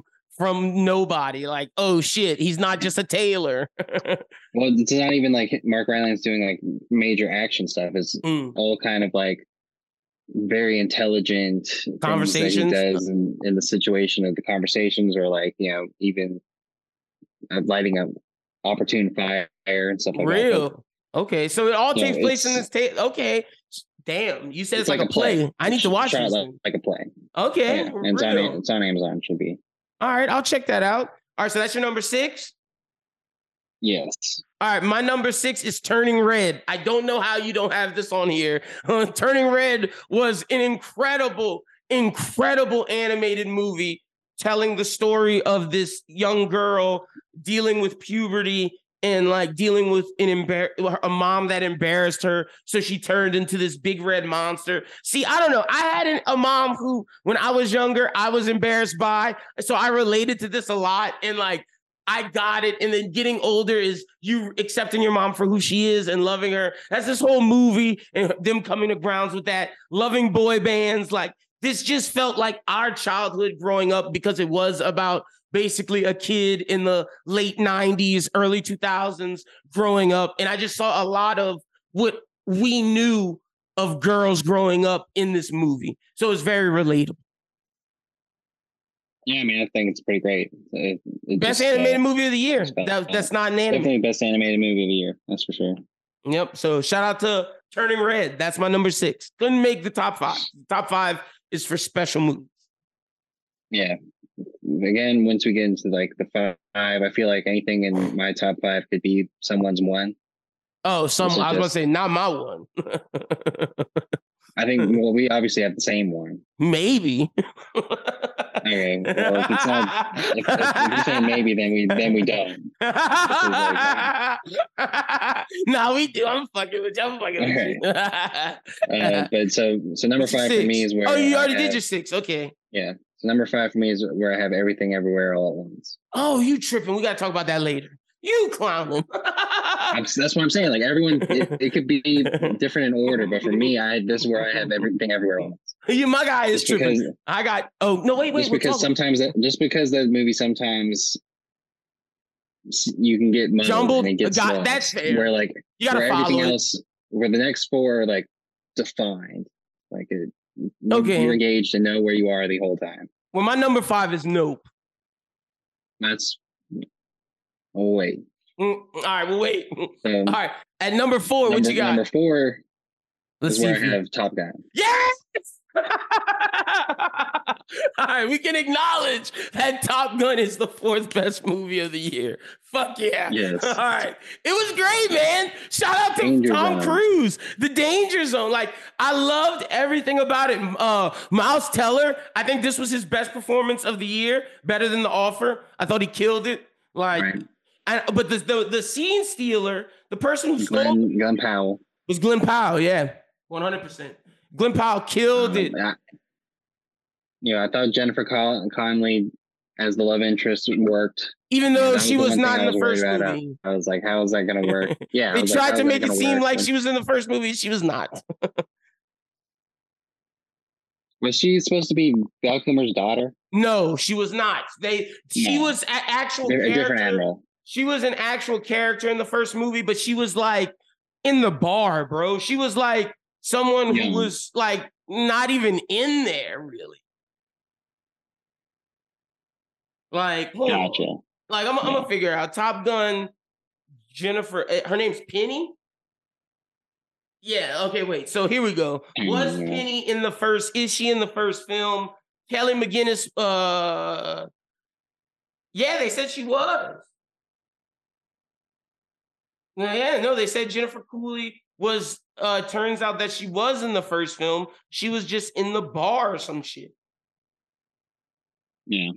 So, you know, whatever. Uh, you know, but I thought the the way that all the fight the pilot scenes were incredible. The way Tom Cruise did all those flight simulators. Like Miles Teller said, nah, he makes you do them stunts. And Miles Teller was like, that shit was a lot. also, shout out to my guy Jay Ellis. He did a damn good job too. The black guy. I think I did a really great job of like not rehashing what has been done before, Mhm. making it It felt fresh. interesting way that that makes sense to the character development of Tom Yep. Cruise's character and with you know Miles Teller being Goose's son, creating the tension in a way that isn't just because like he was in there when his dad died, like having him Nah, be got like, real oh, issues. oh yeah, I tried I tried to be this father figure in a way that like when Meg Ryan died, like I, I was tried there to do for this you. thing and I that that she wanted to do, but I'm not gonna tell you that because like I don't want you to resent your mother. Yep, exactly. And but then she finds, but he finds out in the end. So, Yeah. and you know, it, I was it was great. great. I, I didn't. Ex- Chris I didn't McQuarrie did a damn good job. thing. Like I legit gasped when he got shot down. Like both both of them when they both got shot down, I was like, I, I gasped. I was didn't think like, that was gonna happen. Yep. like just every every choice that Chris McQuarrie made was just perfect. But I didn't know Glenn Powell was going to come save their ass. Oh yeah, duh. Duh. He was the that's why I wasn't trying to spoil too much because it's on Paramount. But duh, he had to he he was what they wanted Iceman to do for Goose. Like it was the Right. right way. It was like what was supposed to happen. Also, Val Kilmer dies off screen, if you didn't know. Yeah, yeah, yeah. So that's the only one I'll say I'll spoil, but you know, everything else you go watch. Uh, Oh, so you got now three? Three. Three is where I have Glass Onion. Hey, we just hey, mamma mia, we reading minds. We just really only had nope We- and we everything all at once. Yeah. Yeah, So Glass Onion, what a beautiful fucking movie, Schubert. The first, I read someone's like dissertation on this. The first one is about old money and dealing with immigration and just how old money affects just different social classes in the fight between old money and the inheritance shit. Whereas Glass Onion is new money and trying to get to the bag and cutting out friends just to get to the bag and how there's not real friends. Everything's really fake. It's about sucking on the golden titty, as they said.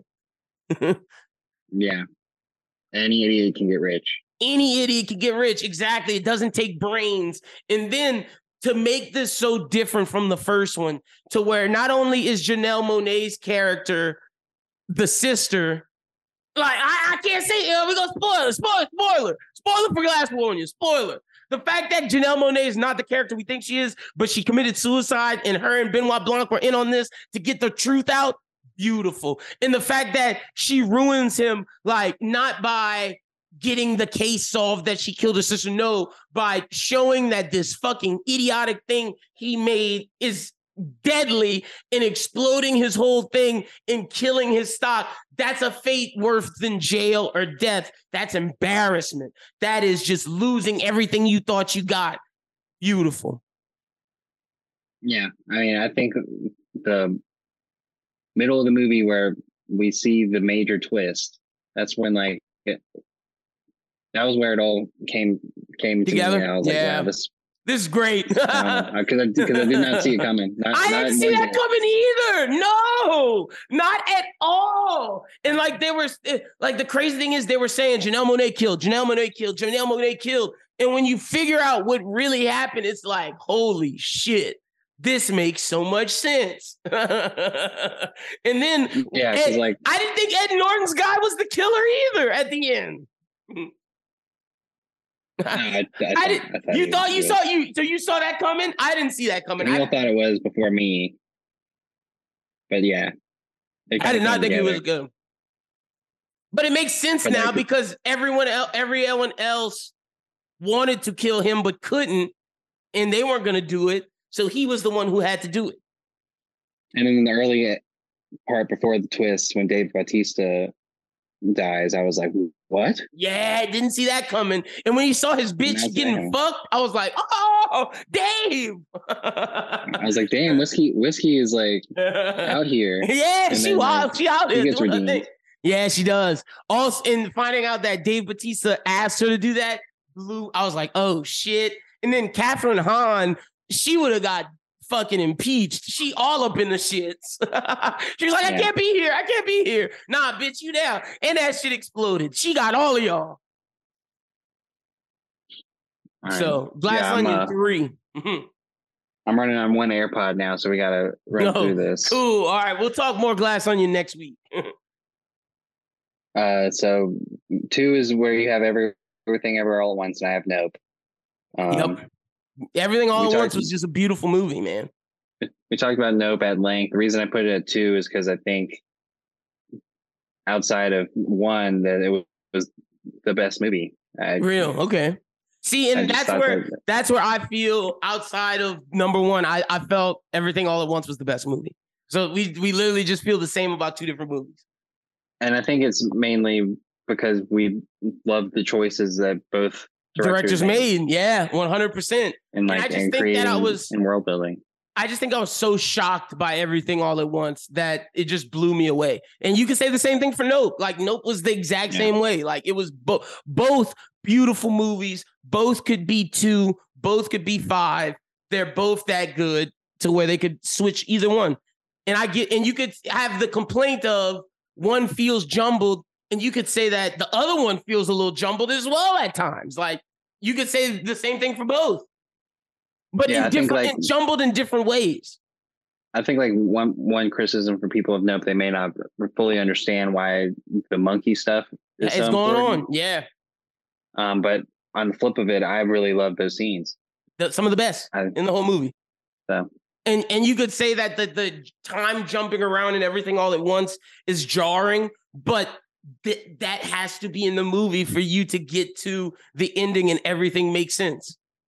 Yeah. So, but number mm, one, and the Batman. nothing, nothing needed to explain. It's just the fucking Batman, man. it's the best movie that we saw all year. all year easily. yeah and it's not even it's not even that it's superhero that it's batman at its core it's a detective noir movie that just does detective noir shit beautifully Right. I mean, it, it tells a really great detective story with like a really captivating villain. yep Um, and, you know, very much your typical noir of what what we could say like a Chinatown. exact Um, it's, it, it is like it is chinatown in seven but then batman what I was at the same time and like the soundtrack is beautiful the cinematography is beautiful the way that the fucking city looks in the muck is fucking beautiful. The lights, the way, like I just think of the diner scene looking outside where the light, the neon lights are glimmering on the diner that Paul Dano's at, and when all the cops go in, and then when the he's looking out and sees the Batman and the light shining off of him, it's just beautiful. Catwoman was great. Colin Farrell's Penguin was great. Fucking Gordon was great. There's no weak part in any of this cast. right, and for it to do something that, that has never been done in Batman is hard to do with so many other Batman retellings. But like the Yep. time frame that we're dealing with, it was original New new, the fact that they told a detective story in batman that hadn't been done before new like like you said for it to tell a story that we've been reading forever that we might have seen in the animated series that's never been told on the big screen and for it to work beautiful and for it to still be comic booky but still be grounded at the same time, but not like Nolan, where you could take the Batman thing away and it still works. This movie, you can't take Batman away. You can't. Right. So, like that's what makes this great. So shout out to Matt Reeves. Yeah, I mean, uh, I don't remember what episode it was, but we we, We reviewed it. fully Yeah. depth on it. I'll put the, I'll look for it and put the link in there. I'll put the Nope review and the Batman review links in here. yeah, because I know you what you and Little Reg did know, right? Yeah, we did. Yeah. I wish I would have seen it in theaters. You should have. Like, oh, we got to get you in theaters for 2023. No phone viewing in 2023. I'm, I'm going to I'm going to see Avatar this weekend. oh, you're going to see that? I heard it's mid, but you can tell us I've about it next not- week. You heard it's not? Oh, well, Yeah. Schubert will tell us about it next week because Lynn not going to see it. I know some of y'all may be like, where's Wakanda? Where's Doctor Strange? No, no. No, Black Adam, no. But hey, I heard the No. Flash. I heard the Flash is like really good. they're putting There the trailer. They're putting the trailer for the Super Bowl. Wa- wanted to see Babylon, but then I I did not realize I didn't one, get a it chance. was. Yeah, it was three hours. I couldn't. I didn't have time. I'll talk about it next week. I'll go watch it this weekend. But I just I didn't have three hours to spend on Christmas. I couldn't. I had too much shit to do. Mm-mm. So, but no, I, I, I, I convinced my girlfriend that we were going to go see a movie, and then like we just ended up just staying at home watching Glass Onion. Hey, you made the right we weren't going to sit through a three-hour movie. in Glass Onion was the There's no way. best. It was amazing. so, but I'll watch Babylon uh this weekend and let you know how it is. All right. Um, real quick, let's run through uh the with the other categories. You know, best director you had I had Matt Reeves, Reeves. I had Peele. Um, act, actor in a movie you had Pattinson. I Yep. had Cruise. Mhm. Actress you had Palmer. Keke I had Palmer. Mia Goth. Yep, yep, yep. Um, TV actor. We had TV had John actor. Bernthal. You I had, Jeremy, Allen White. White. Yep. We both had Zendaya. And then actress TV, we both had Zendaya. Best returning show, I had Abbott. You had uh And I had uh? Euphoria. Euphoria. Yeah. And then uh best debut. I we both had Tokyo Tokyo Vice. Vice. Yeah, we both had Tokyo Vice. Yep. So and then our list right. you can go listen to. best TV show you Yeah. had Andor, I had The Bear, and best movie we both had the uh the Batman.